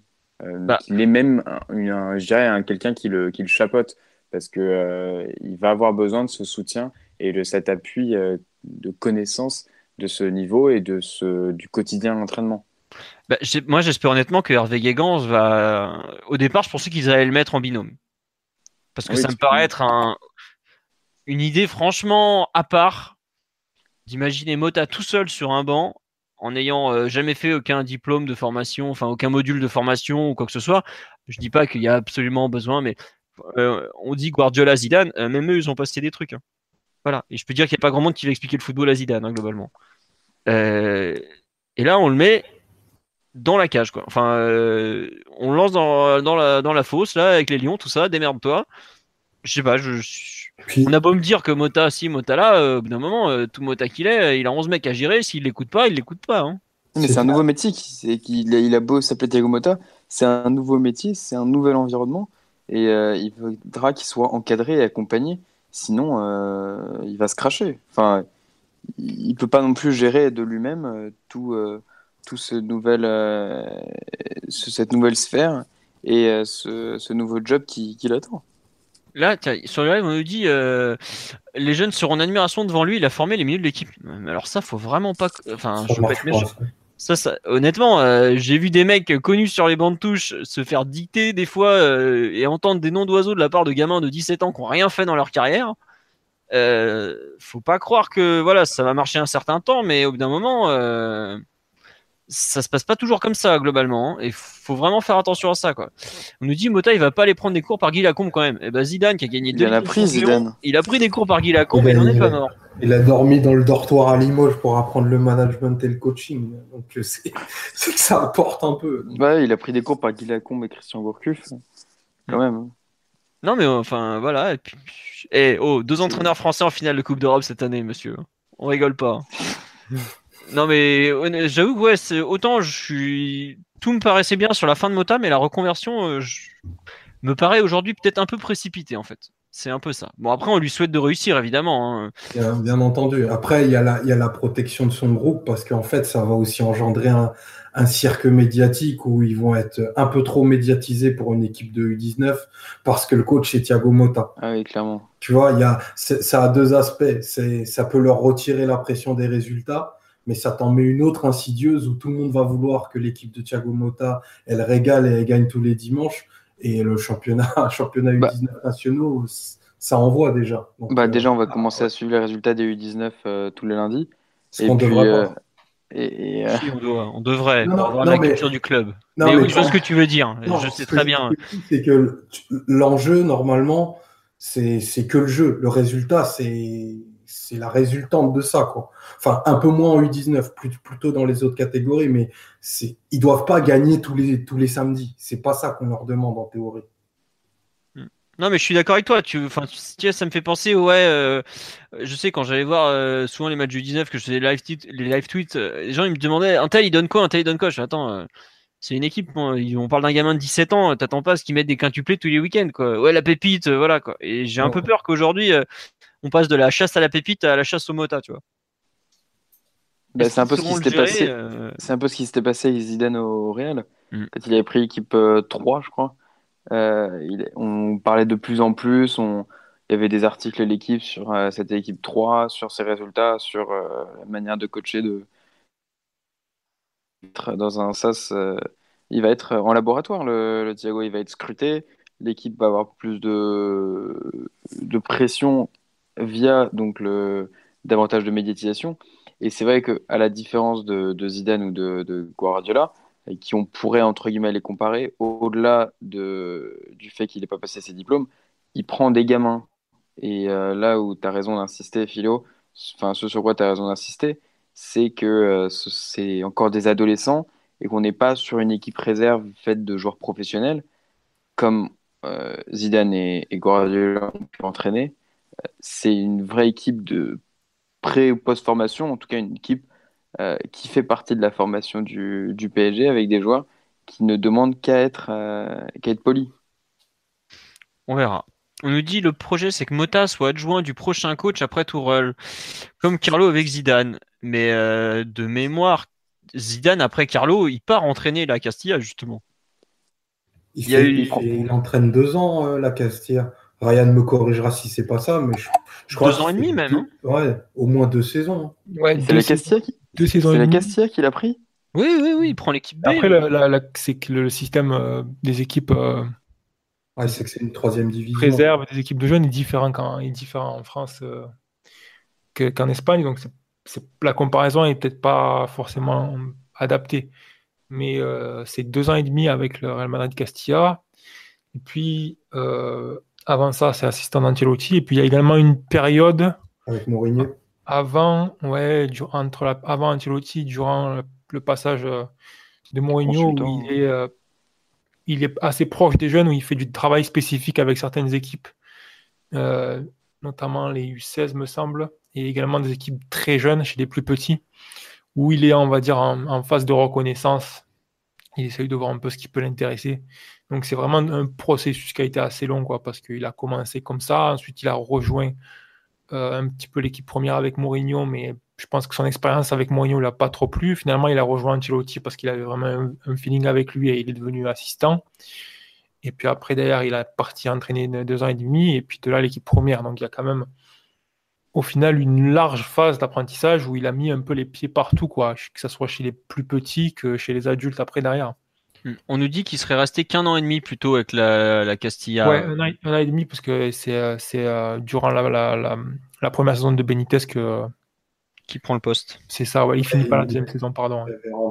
Il, avait il arrive en janvier et euh, donc euh, la saison est pas, est pas tout à fait à son compte. Quoi. Mais la deuxième saison à Castilla n'était pas très bonne. Hein. Oui, Tu, confirmes qu'il avait un peu mis les résultats au, second plan et ce qui l'intéressait, c'était vraiment le, processus de développement des joueurs. Euh, j'avais même cru entendre qu'il menait des missions de scouting et qu'il avait du coup euh, ciblé certains profils pour intégrer la Castilla et pas forcément le, le Real A. C'est vraiment une longue maturation, quoi, ce que Zidane a fait. Ouais, et puis euh, bon, après, c'est des fois, il y a des entraîneurs qui vont prendre une équipe réserve ou une équipe de jeunes et qui vont pas forcément avoir les mêmes objectifs. Et c'est vrai que, par exemple, euh, il y a un entraîneur qui était, euh, à la Castilla il n'y a pas si longtemps que ça, qui s'appelait Toril, qui avait un, qui était un bon entraîneur, mais qui avait une, euh, qui était plus orienté vers le résultat et qui avait été réprimandé par Mourinho publiquement par rapport à ça où euh, l'entraîneur portugais avait bien expliqué que le rôle de la Castilla, c'était de fournir des joueurs à l'équipe première quand celle-ci en avait besoin. C'était pas de gagner, euh, c'était pas d'essayer de finir euh, dans les premiers ou de gagner des titres. Et c'est vrai que quand Zidane a pris l'équipe Castilla, il a, il a quand même donné pas mal de, de chance à des, jeunes joueurs et je pense qu'il il s'est inscrit dans un processus de formation dans l'ensemble qui correspondait à ce que le club voulait. Et euh, ça, va être important aussi pour Monta de voir exactement qu'est-ce qu'on lui donne comme objectif, hein. qu'est-ce qu'on va lui dire de faire avec le U19. Mais euh, en général, c'est quand même des, joueurs qu'il faut former. Quoi. Et tout à l'heure, tu parlais du fait que l'objectif, c'était pas de gagner tous les week-ends. Et effectivement, c'est vrai que c'est pas ça. Quoi. Le but, c'est quand même de préparer les joueurs pour le, palier d'après. Euh, c'est de la fin de formation. Donc, la dimension compétitive qu'on peut avoir avec une réserve ou avec une équipe première n'est pas la même du tout. Hein. Après, enfin, tu sais, au PSG, le, enfin, tu les vois, les gamins, ils aiment gagner aussi. Hein. Ils sont habitués à gagner tout le temps. Mais euh. évidemment, il n'y a pas de. Mais euh, c'est après, c'est dans les choix de l'entraîneur, tu sais. Il y a des. Hmm. Un, entraîneur va peut-être privilégier un joueur qui est un peu plus jeune, mais qui est moins prêt pour lui donner de la continuité, pour le faire progresser, plutôt que peut-être un joueur qui a un an ou deux ans de plus, qui est un peu plus aguerri et qui peut peut-être offrir de meilleurs résultats. Quoi. Il, y a, il y a des moments, il y a plein de petits choix comme ça. Euh, où un entraîneur il peut soit opter pour faire de la formation et, euh, et entre guillemets mettre le résultat au second plan ou alors faire l'inverse. Et euh, je ne sais pas exactement si, si Mota va aller dans ce sens-là ou pas. Mais bon, à, cet âge-là, en général, c'est de la formation que les, entraîneurs font. Hein. Euh, ouais. Bah oui, après, on, cite le lien de France Bleu, ouais, je, l'ai retranscrit ce week-end l'interview, ouais, il parle de jeu collectif, de s'appuyer là-dessus, plus que sur le talent individuel, mais après, c'est pas forcément, il euh, n'y a pas que ça. Et puis, il faudra voir. Surtout, pour moi, c'est vraiment le contact avec le groupe qui me, qui me laisse dubitatif. Mais bon, on verra. Il on a le temps d'en reparler. Hein. Il va commencer en le U19. Il devrait reprendre à la mi-juillet de mémoire. Il a euh, deux mois pile pour se préparer.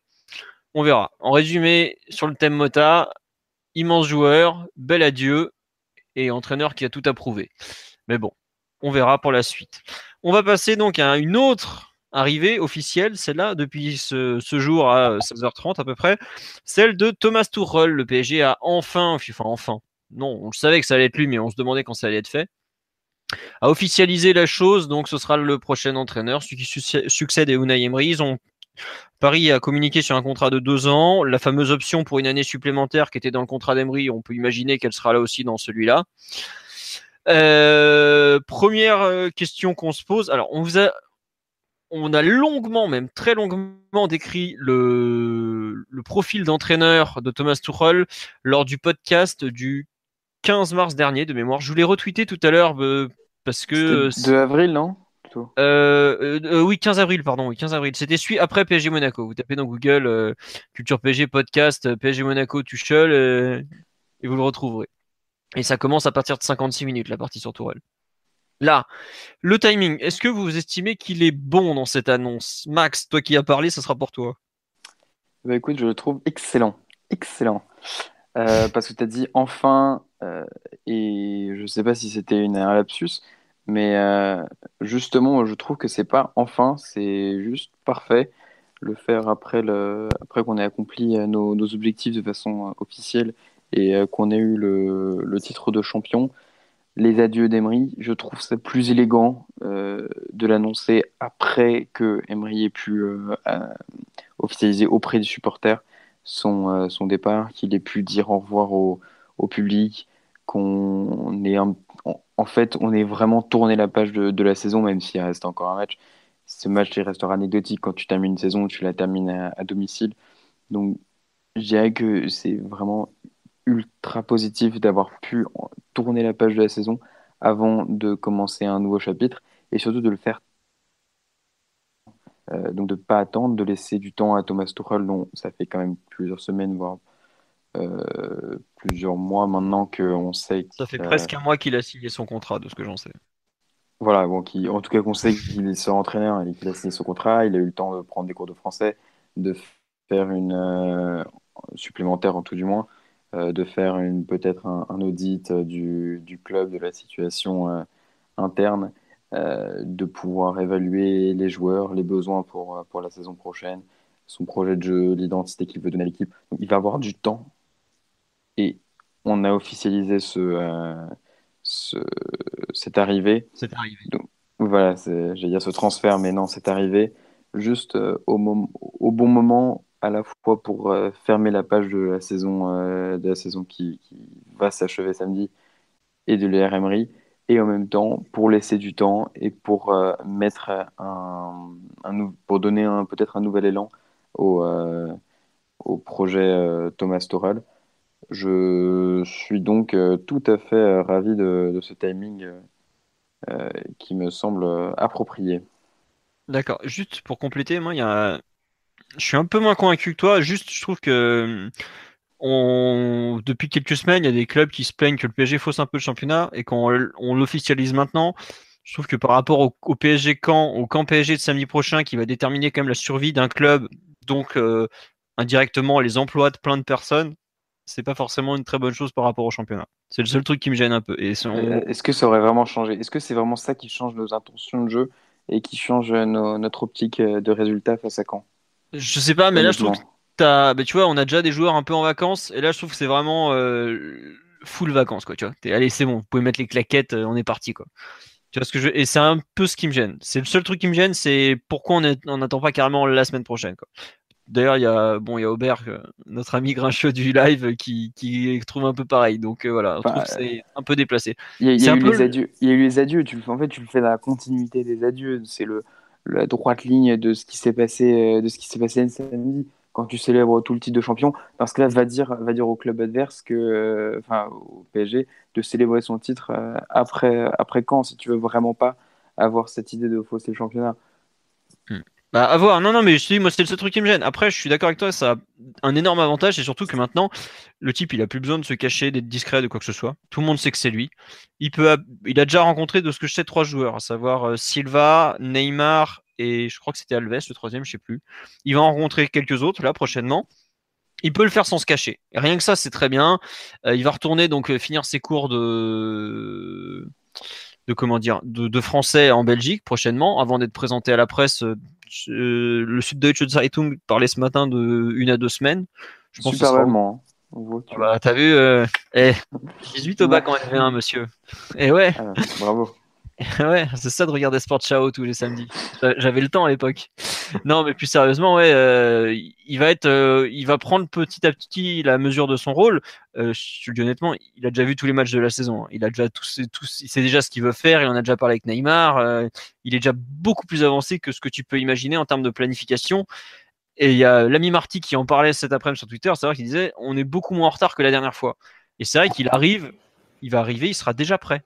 C'est ça qui est, très bien, je pense, c'est que le Paris Saint-Germain ne refait pas la même erreur que, le club a fait avec Emery, à savoir entrer euh, dans, un mois de juin, euh, fin de saison, où on ne sait pas exactement qui est l'entraîneur, où il y a un nouvel entraîneur qui va arriver, mais lui-même n'est pas au courant qu'il va arriver dans ce club depuis quelque temps. Donc il y a une phase d'apprentissage de la langue, une phase de détection, une, phase où il faut rencontrer le staff, etc. c'était du temps perdu, clairement. Ça n'a pas mis Emery dans de bonnes conditions. Et là, le club ne répète pas les mêmes erreurs. Euh, l'entraîneur a été bien choisi, bien à l'avance. Il a pu se préparer, il prend des cours. Euh, maintenant, tout est officiel. Je suis d'accord avec toi dans le sens où le club aurait peut-être pu attendre une semaine de plus pour, euh, pour officialiser avant que, ce soit, le championnat soit vraiment complètement terminé. Mais c'est quand même bien que que voilà que le club puisse partir, tout le monde va partir en vacances, les supporters savent exactement qui est l'entraîneur la saison prochaine et le mec est déjà au boulot et là je pense que ça on peut difficilement faire mieux quoi. Très bien. Euh, Omar, un avis sur cette nomination en ce lundi 14 mai 2016 euh, 2016, qu'est-ce que je vous raconte? 2018 Écoute-moi la rue. Euh, L'aspect positif dont vous avez parlé, c'est qu'il a pu mener une vraie investigation, un audit de l'effectif des forces en présence, de ce dont il a besoin et de ce qu'il veut mettre en place. Ça, c'est un luxe et un confort incroyable qu'on n'a pas eu ben, depuis, euh, depuis euh, l'arrivée de, l'arrivée de QSI, hein, très clairement. C'est vrai que je te disais Laurent Blanc, mais Laurent Mais non, Blanc, il a été nommé à l'arrache. Ancelotti, euh, Ancelotti, pardon, Chez on parle Lotti, même pas. en janvier, et Camboiré, on lui apprend en fin mai qu'il a gagné euh, 10 fois de suite au loto. Donc, euh, c'est- c'est c'est vraiment un luxe incroyable qu'il a. Après, euh, n'oubliez pas un truc, il a un luxe en préparation, mais il va récupérer des joueurs défoncés par la Coupe du Monde et à la mi à la, à la début août. hein, voilà. Pardon, fini alors. Non, non, il n'y a, pas- y a pas de mal. Donc, c'est un luxe dans les grandes lignes de ce qu'il va pouvoir faire. Après, euh, l'état de, de l'effectif qu'il va récupérer à la fin de la Coupe du Monde, parce qu'il y a forcément des joueurs qui, qui vont aller très loin et peut-être même au bout. Euh, c'est que sa saison, elle va commencer euh, mi-septembre. Et mi-septembre, tu es déjà, t'es déjà premier match de Ligue des Champions. Donc, euh, ça, ça, c'est ce luxe-là, il va très vite le perdre, mais ça va le permettre de, travailler dans la durée, surtout quand on sait que c'est un coach qui est, très versatile tactiquement et qui a besoin d'avoir des joueurs qui soient, euh, qui soient aptes et très à l'écoute de ce qu'il fait. Euh, je crois que c'était quelque chose de nécessaire et je j'imagine pas un coach de, de cette trempe s'être euh, engagé dans un projet dans lequel il n'aurait pas eu une vision complète comme celle qu'il a pu avoir en choisissant le PSG. De ce que je sais, le fait qu'- qu'il ait euh, pas mal de liberté et de pouvoir au PSG a beaucoup compté dans son choix. Sous-entendu, euh, les Bavarois euh, où tu as été emmerdé tous les quatre matins par un des vieux historiques qui vient donner son avis en hurlant dans un micro à la première télé qui passe, ça n'en fait pas partie. Quoi. Et effectivement, ceux qu'il a déjà rencontrés, c'est Neymar, Alves et, Silva, les trois Brésiliens. Après, il va en rencontrer d'autres, euh, Mbappé, Verratti, Marquinhos, tout ça, mais ça, sera fait plus tard. Quoi. La vraie question, c'est de savoir si Tuchel a rencontré Véronique Rabiot. Euh, je ne crois pas, mais il me semble qu'il fait partie de ceux qu'il doit rencontrer, effectivement. Mais en tout cas, euh, juste pour sur une dernière réaction sur le timing, on lui dit à partir du moment où le club avait annoncé le départ d'Emery trois matchs avant la fin, ça sécurise ça sécurise plus qu'autre chose. C'est vrai que bon, après euh, tout le monde savait qu'il a tout- toute l'Europe du football savait qu'il avait au PSG, qu'il allait au PSG, parce que c'est comme les dirigeants du Bayern qui ont fait l'annonce euh, ou pratiquement sans se gêner en mode ouais ouais il va là-bas, ouais, ouais, ouais. visiblement un peu vexé de s'être fait recaler, mais bon c'est comme ça. Euh, sur le timing, la préparation, je pense qu'on a fait un- plus ou moins le tour. À part si vous voulez rajouter quelque chose sur cette annonce, est-ce qu'il y a quelque chose qui vous a choqué d'ailleurs Tiens, moi il y a un truc qui m'a un peu Tu dis choqué. ça parce que voilà, tu dis ça parce qu'il y a quelque chose qui t'a choqué. Le fait qu'il. Non, mais il est présenté. Pas de photo? Voilà, pas de photo. Et c'est. c'est La seule Bah. fois qu'on a eu une annonce du PSG sans avoir la photo, ça a été pour Patrick Kluivert. Et ça a été fait à l'arrache parce qu'un journal néerlandais allait balancer l'exclu. Et c'est, je sais pas si vous vous rappelez, Kluivert, il est quand même actualisé le 14 juillet. J'étais personnellement en plein barbecue à la maison, ça n'a pas été simple de faire la news. hein. Mais je sais pas comment ça se fait que le PSG a pas une photo. Vous voyez la photo qu'ils ont diffusée, c'est une photo, c'est l'assemblée générale de Dortmund en fin de saison de mémoire. On voit du, le fameux noir et jaune très très Borussen, qui euh, qu'on reconnaît de loin. hein. Euh, je comprends pas pourquoi le PSG a pas diffusé une photo. Et justement, c'est pour ça que je comprends pas pourquoi l'annonce était pressée à ce jour s'ils ont même pas une photo à diffuser avec. C'est un peu le, je sais pas, je trouve qu'il y a un manque de logique. euh, enfin, voilà, on se souvient de la photo avec euh, Nasser et Blanc, euh, dé- dégueulasse, peur sur la ville, euh, ou presque, euh, diffusé à 7h du matin. Bah, d'abord, vous n'êtes pas bien réveillé, bah recouchez-vous parce que voilà ce qui vous attend. Non, je sais pas, ça ça m'a un peu choqué. On nous dit il aurait dû faire une photo au, télé, au Trocadéro. Ouais, ou pas qu'au Troca, mais même une photo dans les locaux du club avec le nouveau maillot. Surtout que le nouveau maillot, il a été dévoilé cette année. J'avoue que je, ça m'a un peu dépassé. Mais bon, c'est comme il, ça. Il, il était à Paris ce week-end. Il était à Paris dimanche. Euh, Le Süddeutsche Zeitung a fait un article très précis. euh, euh, il a rencontré Neymar ce dimanche, visiblement. On ne sait pas trop quand. Il disait un peu ta- tardivement, mais je vois pas quand il a pu rencontrer tardivement. Si l'autre a mangé avec Malcolm, enfin bref, c'est pas très grave. branché de la capitale. Voilà. Euh, bon, on sait pas. Euh, en tout cas, ouais, il a commencé à rencontrer des joueurs. Et bon, après, le timing pour moi, ça, ça dépendra aussi euh, de comment il a pu avancer sur le, recrutement. En fait, il est coincé aussi par le, le fair play financier, parce que il doit avancer sur le recrutement. Mais aujourd'hui, tant que le PSG ne connaît pas son éventuelle sanction dans le fair play financier, il peut pas avancer non plus. Donc quelque part, là, il avance tant qu'il peut, c'est bien.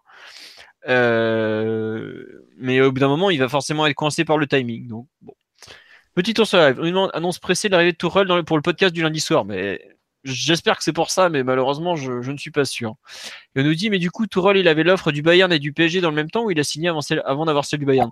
Le Bayern l'avait visiblement un peu euh, sondé avant que le PSG. Euh, il y a longtemps, mais en tout cas, il avait il a quand il a refusé le Bayern, c'est parce qu'il a dit qu'il avait déjà accepté ailleurs. Et je pense qu'il, enfin, il, savait que le Bayern allait venir. Hein. Enfin, toute l'Allemagne savait que le Bayern allait au bout d'un moment allait venir, parce qu'il a pas, le Bayern n'a pas non plus un choix énorme d'entraîneur. Il voulait un Allemand. Donc à partir de là, étant donné que Klopp est, avec Dortmund et que Joachim Löw ne voulait pas quitter la, la Mannschaft, c'était un peu vu quoi. Et on nous demande la photo, on me dit c'est peut-être à sa demande, il est assez pudique. Enfin des photos de lui, c'est pas ce qui manque sur, sur Twitter. S'il est assez pudique, il vaut mieux pas qu'il fasse entraîneur de professionnel de football quoi. Donc euh, Bon, peut-être qu'on aura l'explication un jour, mais voilà. Il a toujours pas rencontré Enrique nous plus, nous dit-on. Euh, ça, faudra. J'avoue que je n'ai pas l'information dessus, mais je pense qu'ils se sont déjà parlé forcément. Pour le, au moins pour le, la, enfin pour le, le recrutement, pour savoir où le PSG en était, pour plein de choses quoi. Mais bon. On nous dit pas de photos, c'est suspect. Hashtag Tinder. On espère que ça se passera mieux. Euh, on nous dit est-ce que c'est vrai qu'il vient avec des joueurs de Bundesliga? Alors, je ne sais pas si s'il viendra avec des joueurs de Bundesliga, mais il y a clairement dans les profils ciblés des joueurs qui évoluent en Bundesliga. Il y a le Philippe Max, l'arrière gauche d'Augsbourg, d'ailleurs qui a été élu dans la meilleure arrière gauche de Bundesliga par les stades de Housecord. Par contre, il faut se méfier parce que comme il a beaucoup joué milieu gauche, qu'il a donné beaucoup de passes décisives, c'est surcoté dans les stats, enfin c'est surnoté par rapport au calcul des statistiques. Donc ça a relativisé, mais ça montre la qualité de la saison. Il y a Feigl du Borussia, Julian, qui est un des milieux défensifs qui, qui vise. Le nom de Max Meyer était sorti. Pareil, un 8 qui a joué aussi 6, qui est un ancien 10. Bon, voilà. Il est, libre. Voilà. Euh, oui, il est libre de tout contrat. On ne sait pas trop où il est signé pour l'instant. On sait que son agent aime beaucoup placer des joueurs en France, puisque son agent est le même que celui de Draxler, si je ne m'abuse. De, ah, Luis Gustavo. Euh, oui, oui, mais c'est le même aussi. Ça doit, ah, être, Roger Wittmann, si je ne me trompe pas.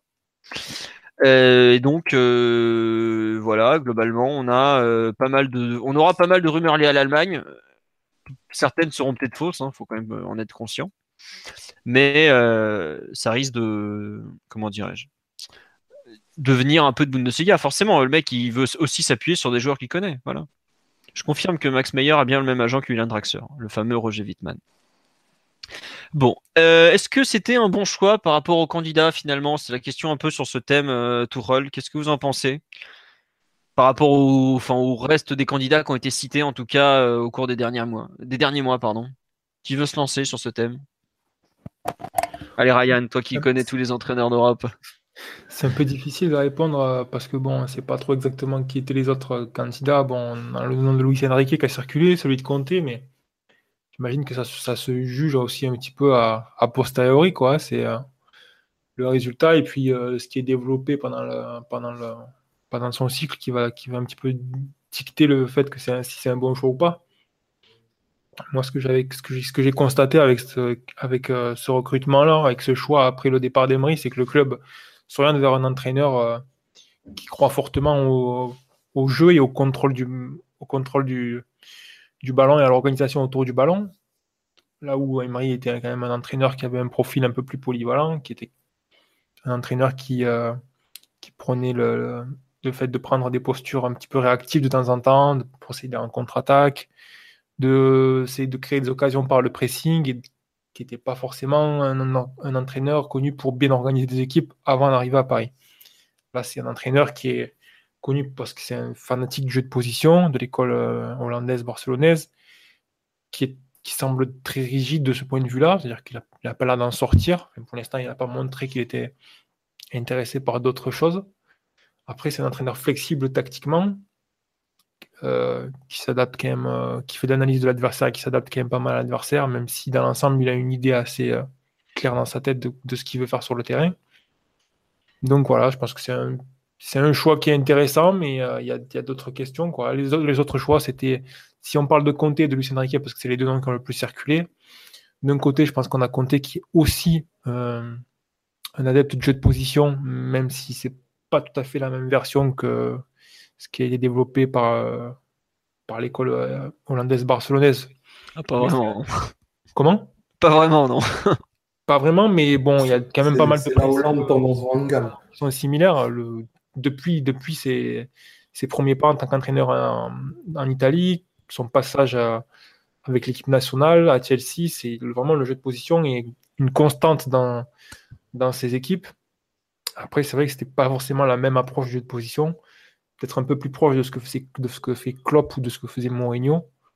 Mais voilà, c'est pareil, un entraîneur qui croyait en la structure, qui, croit beaucoup aussi en l'effort, qui, a un discours qui est quand même pas mal orienté vers ça et qui après qui semble un petit peu euh, caractériel et tout. Mais j'ai envie de dire Tourelle aussi a l'air très caractériel, très difficile oh à, oh gérer d'un point de vue de la hiérarchie en tout cas.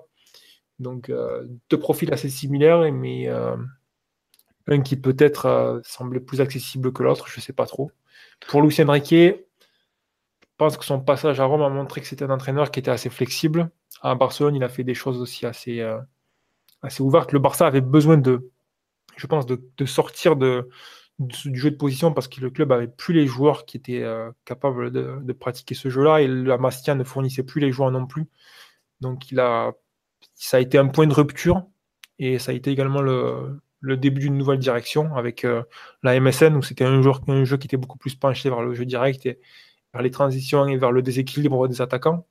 Donc c'était un entraîneur, on va dire, euh, qui est peut-être peut un profil un peu plus, plus large, un peu plus à la Emery, donc je ne sais pas exactement après qu'est-ce qui a prévalu le plus. Mais bon, là, ce qui est sûr, c'est que le, le PSG s'oriente vers un fanatique de jeu et un fanatique du jeu de position. Reste à voir un petit peu comment il va transmettre ça aux joueurs. On sait que Paris a connu avec Blanc euh, des idées assez similaires, mais bon, c'était plus rigide. Je pense que ça manquait de, ça manquait de souplesse à l'époque de Blanc. Tourelle a l'air quand même plus souple sur le plan tactique. Il a l'air d'avoir plus de variété dans ses schémas. Donc voilà, euh, moi je pense que c'est intéressant parce que ça correspond aux exigences du, championnat d'Europe, enfin de, la Ligue des Champions. À mon avis, c'est une compétition aujourd'hui qui se remporte surtout par le jeu et pour pouvoir mettre des équipes de, qualité similaire, voire de qualité supérieure, il faut justement pouvoir prendre le contrôle du ballon et forcer ces équipes-là dans des postures euh, défensives. Euh, et, je pense que c'est un choix intéressant à ce niveau-là. Ça, me paraît plus cohérent que le choix des moyens, en tout cas pour aller vers la Ligue des Champions. Après, est-ce qu'il va réussir à transmettre ces idées-là? C'est la question. Là. Ouais, voilà, on, on, on, parle d'Emery, mais regardez, Emery, de son propre aveu, n'a pas, a pas été capable de, de faire passer son discours aux joueurs et, euh, et on a bien vu que ce qu'il avait, ce qu'il avait tenté de faire, euh, ben justement à cause de ces, de ces, de ces limites-là, ça n'avait ça, pas du tout fonctionné. Quoi. Cette deuxième saison-là, c'est un naufrage complet au niveau du jeu. Donc euh, la clé, c'est vraiment est-ce que ces idées elles vont passer ou pas. Quoi. Ouais, bon. Euh, non, en fait, la, question au départ, c'était plus euh, par. En fait, tu vois, on a parlé du fait qu'il avait du temps. Par exemple, un mec comme Conte, il vient de finir sa saison avec Chelsea, il est encore dedans, il sait pas où il va aller. Par exemple, il n'a pas forcément beaucoup de temps pour préparer la, saison. Quoi. Après, il y a eu une, une direction, une euh, relation très conflictuelle avec ses dirigeants à Chelsea. le PSG, c'est compliqué. Est-ce qu'il aurait été bien? Moi, j'avoue que. Ça semble pareil pour Tourelle, cela dit, dans les grandes lignes. ah oui, oui. Obsédé du jeu de position, de la structure un mec qui prend aussi beaucoup les efforts, qui a l'air d'avoir des, relations conflictuelles avec sa hiérarchie. Là, effectivement, la différence, c'est qu'il y en avait un qui, semblait libre, donc qui était peut-être plus apte à travailler 2, 3, 4 mois avant le début de la, avant le début de la saison, et donc à, attaquer la, saison d'après dans les meilleures conditions possibles. Et peut-être que c'est ce qui a penché aussi dans la balance. Hein. C'est possible. Euh, non, juste sur le live, on nous demande euh, au moment où Meunier déclare qu'il y a un changement de coach, est-ce qu'il savait déjà que Tourelle arriverait? Il faut savoir qu'il y a très très très très peu de joueurs qui étaient au courant officiellement de l'arrivée de Tourelle, de savoir le club ne l'a vraiment rien dit. Et même à Emery, quand, il quand ils lui ont annoncé voilà c'est fini, ils ont refusé de lui dire le nom de l'entraîneur. Et quand le PSG a contacté certains joueurs dernièrement, il, lui, il refusait de confirmer que ça serait bien Tourelle l'entraîneur pour vous dire à quel point euh, les joueurs, euh, tout le monde était dans le flou et pourquoi il n'y a pas eu cette confirmation. Bon, on ne saura jamais trop, mais bref. Voilà. Euh, autre remarque, on nous dit pas du tout certain que ce soit un second choix, contrairement à ce qui circule. Non, c'est clairement le choix numéro un. du Qatar en tout cas. Pas de l'intelligentsia parisienne, je dirais, mais clairement du Qatar. C'est le choix numéro un qui a été imposé en mode ce sera lui et vous taisez. Ensuite, on nous dit il arrive dans une équipe qui gagne tout, faire la révolution ne sera pas facile. La preuve, euh, je, reviens sur les propos de, Ryan concernant Emery, savoir que lui-même avoue qu'il n'a pas réussi à la faire, la révolution. Donc, euh, ça ne sera pas une révolution, ou en tout cas, il va devoir avoir du soutien fort venu de sa direction. Est-ce que ça ira dans ce sens-là? J'en suis pas sûr, Au niveau du jeu, c'est quand même un entraîneur qui semble. Ça, ça, part dans cette direction quand même. Hein. Mm. Ouais. Après, il y a... faut savoir que ces entraînements ont souvent été très appréciés. Quoi. Ces joueurs euh, appréciaient beaucoup, mais les séances d'Emery aussi étaient appréciées par les joueurs. C'est pas pour autant qu'il a su adhérer, euh, faire adhérer ses joueurs. Hein. Oui, non, c'est ça. C'est, je pense que c'est des entraîneurs qui sont capables d'apporter euh, une vraie richesse aux séances d'entraînement et donc le joueur il, voit un, intérêt clair. Après, est-ce que, est-ce que ça se transmet forcément en, une idée claire sur le terrain pendant les matchs? C'est autre chose. Quoi. Hmm. On nous dit, on a changé de dimension il y a encore deux ans, on nous vannait encore sur les deuxièmes choix. Là, Tuchel a refusé le Bayern et probablement Chelsea et ou Arsenal.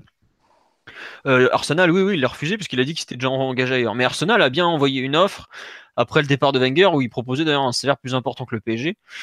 Mais voilà, le mec était déjà engagé, il a dit non, tout simplement. C'est un projet super excitant. Je veux dire, 99,9% des entraîneurs de foot euh, ne vont jamais avoir la chance d'entraîner un joueur comme Neymar. Alors quand on te propose d'entraîner Neymar, Mbappé, Verratti, etc., c'est, euh, il y a aussi il y ça qui est à prendre en compte pour un entraîneur, la, possibilité d'atteindre des objectifs. Quand on regarde l'effectif d'Arsenal ou celui du Bayern ou celui du PSG ou celui de Chelsea, bon, on peut comprendre qu'un entraîneur s'oriente vers l'effectif du, Paris Saint-Germain. Hein. Euh, on nous dit qu'il n'y avait pas un certain rejet des séances vidéo d'Emery. Euh, séances vidéo, oui. Euh, séances ballon sur le terrain, beaucoup moins. Globalement, ça fait partie des, trucs où les joueurs parisiens ont adhéré, le, travail sur le terrain, tout ça. mais bon, après, séance vidéo, ça a été un peu plus compliqué. Voilà, c'est un peu ça. Alors, il y en a un qui m'envoie carrément un thread sur le truc. L'élément décisif sera, bah, c'est Monsieur Martinelli qu'on nous cite, sera le propre talent à convaincre et diriger ses joueurs. Bah, on en revient toujours à ça. Mais bon, euh, on verra ce qu'il va savoir faire. En tout cas, il avait su le faire à Dortmund. Et honnêtement, euh, c'était pas gagné parce que quand il reprend le Borussia, euh, Klopp est arrivé en fin de cycle. Enfin, les joueurs euh, n'en pouvaient plus, sans que ça soit forcément de la faute de l'entraîneur, mais ils étaient lessivés mentalement. Et ce qu'il en a fait en trois mois, il les a remotivés, relancés. C'était franchement impressionnant. On nous parle des entraînements d'Unai Emery. Euh, il y a beaucoup de travail sur des phases très précises. Il y a euh, de la construction. C'est assez varié. Il y a pas mal de travail sur coup de pied. Cette année, il a un peu reculé sur ce point, mais c'est assez. Euh, il y a de tout, on va dire. Il y a un peu de tout. C'est un peu compliqué. Voilà. sur le, les éventuels entraîneurs qui auraient pu signer, Omar ou Max, un avis ou pas sur le, le choix de Tourelle par rapport aux autres? Bah, c'est compliqué parce qu'effectivement, j'ai l'impression que surtout ça a été le, ça a été le numéro un. Je ne sais pas où on, on a été des, négociations hein, avec les, autres entraîneurs. Je ne sais pas à quel point euh, on avait visé certains noms et à quel point ces noms étaient, euh, étaient accessibles. Donc, euh, c'est compliqué de, répondre à ta question, mais c'est vrai que c'est un choix qui peut paraître étrange à première vue et euh, qui en fait euh, bah, peut être un pari gagnant euh, dans la mesure où c'est c'est quelqu'un de à la différence de d'Emery en fait il va apporter pas mal de choses où, des points sur lesquels Emery c'était un petit peu fourvoyé. Donc en termes de comme l'a insisté Oula, je crois qu'on a, perdu Max. On a perdu Max. ouais, Omar, t'as un avis le temps que Max revienne euh Écoute, moi, euh, j'avais, j'avais milité pour l'arrivée de Conte euh, pour exactement les mêmes raisons qui me poussent à, à voir l'arrivée de Tourelle de manière assez enthousiaste. je voulais un coach très intransigeant et assez juste, jusqu'au boutiste dans son idée de jeu. Là, je crois qu'on est servi euh, intransigeant euh, aussi dans sa gestion et, dans le management qu'il va avoir euh, avec son groupe. Je crois qu'on est servi parce qu'il a immédiatement parlé de, repousser les limites des joueurs. Je pense que c'est quelque chose dont on a besoin pour faire le, saut de qualité nécessaire. Non pas que ça se traduise directement par une victoire en, Champions League, parce que c'est quelque chose d'extrêmement hypothétique, mais avoir au moins le, sentiment d'exister et de se dire que dans les, dans matchs euh, où il n'y a plus trop d'oxygène et que c'est vraiment le très très haut niveau, on existe et on, fait des prestations qui pourraient nous permettre à aspirer à quelque chose de supérieur. Le, cycle au niveau européen, il a tendance à stagner et j'ai tendance à croire qu'avec un coach de ce type, c'est-à-dire avec des idées vraiment euh, extrêmement arrêtées sur certaines choses et la notion de dépassement, on puisse aller au-delà. Bon, c'est il y a, zéro garantie au moment où, où arrive parce que il a il a un palmarès euh, juste un peu plus épais que le nôtre, si tu vois ce que je veux dire. Mais c'est en tout cas c'est c'est une idée de jeu qui est qui est mise en avant et ça c'est quelque chose que moi j'apprécie. Très bien. Bon, après, tu sais, un palmarès, ça vaut pas grand chose. Hein. Dimitri Payet, une Coupe de la Réunion, et puis il est, il est content. Hein. c'est clair. Puis, puis c'est, ce, qui est, ce qui est important, c'est le suspense. de fin de saison, très important. Euh, Max, tu veux compléter ton intervention maintenant Mais, mais bah non, mais en fait, euh, c'est parfait parce qu'Omar a complété ce que, ce que je voulais dire sur l'importance d'avoir peut-être euh, un coach qui évite le compromis et qui tranche un peu plus que l'avait fait, euh, que n'avait fait Emery. D'ailleurs, c'est ce qu'on visait un petit peu avec un projet, euh, avec le, le projet Simeone, quand on avait, qu'on avait essayé de, de faire venir avant, euh, avant Unai Emery. Donc la volonté de trancher, d'être en rupture avec ce qui s'était passé et surtout d'avoir un coach un peu plus, euh, euh comment dire, ouais, un coach un peu plus intransigeant que pourrait devenir Thomas Tuchel. C'est pas un, c'est pas un nom à la hauteur de, euh, de ce que peuvent être des Conte, euh, Allegri, Ancelotti ou, Guardiola, euh, qui sont aujourd'hui les top coachs au monde. Mais c'est un, c'est un entraîneur qui a la vocation de devenir un top coach, qui, a, qui suit finalement des principes de jeu auxquels le PSG pourrait adhérer, auxquels les joueurs pourraient adhérer, et qui a cette rigueur d'esprit, cette rigueur morale et cette rigueur collective qui pourrait faire euh, beaucoup de bien et qui pourrait faire la différence dans les, dans les grands moments et vis-à-vis des parcours européens du, du PSG. C'est voilà, je ne fais que reprendre ce que ce qu'a dit euh, Omar. Ok, bah écoute, ça sera la conclusion. On va juste finir sur le résultat des autres équipes du week-end. La bonne nouvelle, c'est que l'équipe réserve s'est maintenue. Et bon, on était presque sauvé, mais là c'est officiel. un petit match nul à Saint-Priest, un partout, euh, but de Toufiki à l'heure de jeu. Et ça a suffi. Et globalement, c'était pas gagné parce que euh, on a eu un moment où on était un peu chaud, mais bon là c'est bien, euh, c'est fait. D'ailleurs, Toufiki est sorti juste après son but. une équipe encore avec pas mal de, réservistes, enfin de, mecs qu'on a fait venir de, l'extérieur pour faire, pour faire tenir la réserve, mais bon, on s'en contentera. Chez les U19, euh, dans notre pool de mémoire, c'est Caen qui a validé ça, la qualif ce week-end d'ailleurs, si je me trompe pas. Enfin, j'ai ce souvenir-là. Euh, U19, ils sont allés gagner 3-2 à, l'extérieur, je sais plus où c'était. Euh, but de Sabri Adadou, Fressange et Yapi, le petit Yapi qu'on a vu en, en cette saison un peu plus que les deux autres. Euh, bon bah voilà, c'est bien parce que il gagne enfin. Euh, la fin de saison est un peu meilleure que le reste, mais bon globalement ça finit tranquillement en pente douce. Et puis bah on sait qu'il va y avoir un nouvel entraîneur, on en a parlé plus tôt. Et bon, euh, les playoffs c'est oublié. En parlant des playoffs, les U17 ils vont les jouer prochainement. On n'en est pas encore là. Ça va bientôt commencer et ça se jouera. On jouera Laval en quart de finale. Voilà. Et je crois que c'est le week-end prochain, si je ne me trompe pas. Du côté des féminines, elles jouaient à Bordeaux et elles se sont imposées 1-0. Euh, euh, c'est un but d'Hermoso à la demi-heure de jeu. C'était le seul but du match. Et donc le PSG, avant de recevoir Lyon, qui est déjà champion, a 5 points d'avance sur euh, Montpellier. Donc là, même avec une défaite face à l'OL, qui est assez probable vu le niveau de l'OL, ça devrait passer pour la qualification Ligue des Champions qu'elles avaient loupé l'année dernière. Par contre, c'est toujours un immense bordel au niveau de la structure qui sera l'entraîneur l'année prochaine, tout ça, tout ça. Très grand flou. On verra. Bon, on a fait le tour parce que le Hand n'a. Je crois que le Hand n'a pas joué ce week-end, si je me trompe pas. Je suis désolé, je sais que je, suis pas sûr, j'ai un doute en fait. Mais il me semble qu'il n'y a pas eu de match ce week-end. Donc, euh, bah oui, parce que c'était Ligue des Champions et il joue le Final Four le 27. Donc, c'est sûr qu'il n'y a pas eu de match. On va vous souhaiter une bonne soirée. On vous remercie pour votre fidélité. Euh, on vous dit à, je sais pas trop quand, je vais pas vous mentir, parce que c'est un peu euh, là, euh, faire des podcasts sur des matchs inintéressants globalement, bah voilà. S'il y a de l'actualité, on fera un podcast tout simplement. Si on n'a pas, bah, on va pas parler dans du vide. hein. On vous remercie pour votre fidélité. Bonsoir à tout le monde sur le live. Il y en a déjà deux qui sont tombés sur le podcast. Ah non, Max est revenu.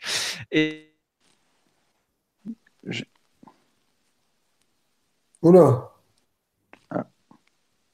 On est en ligne encore là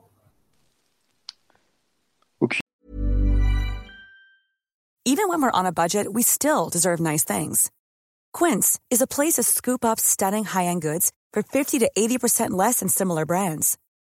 They have buttery soft cashmere sweaters starting at $50, luxurious Italian leather bags, and so much more.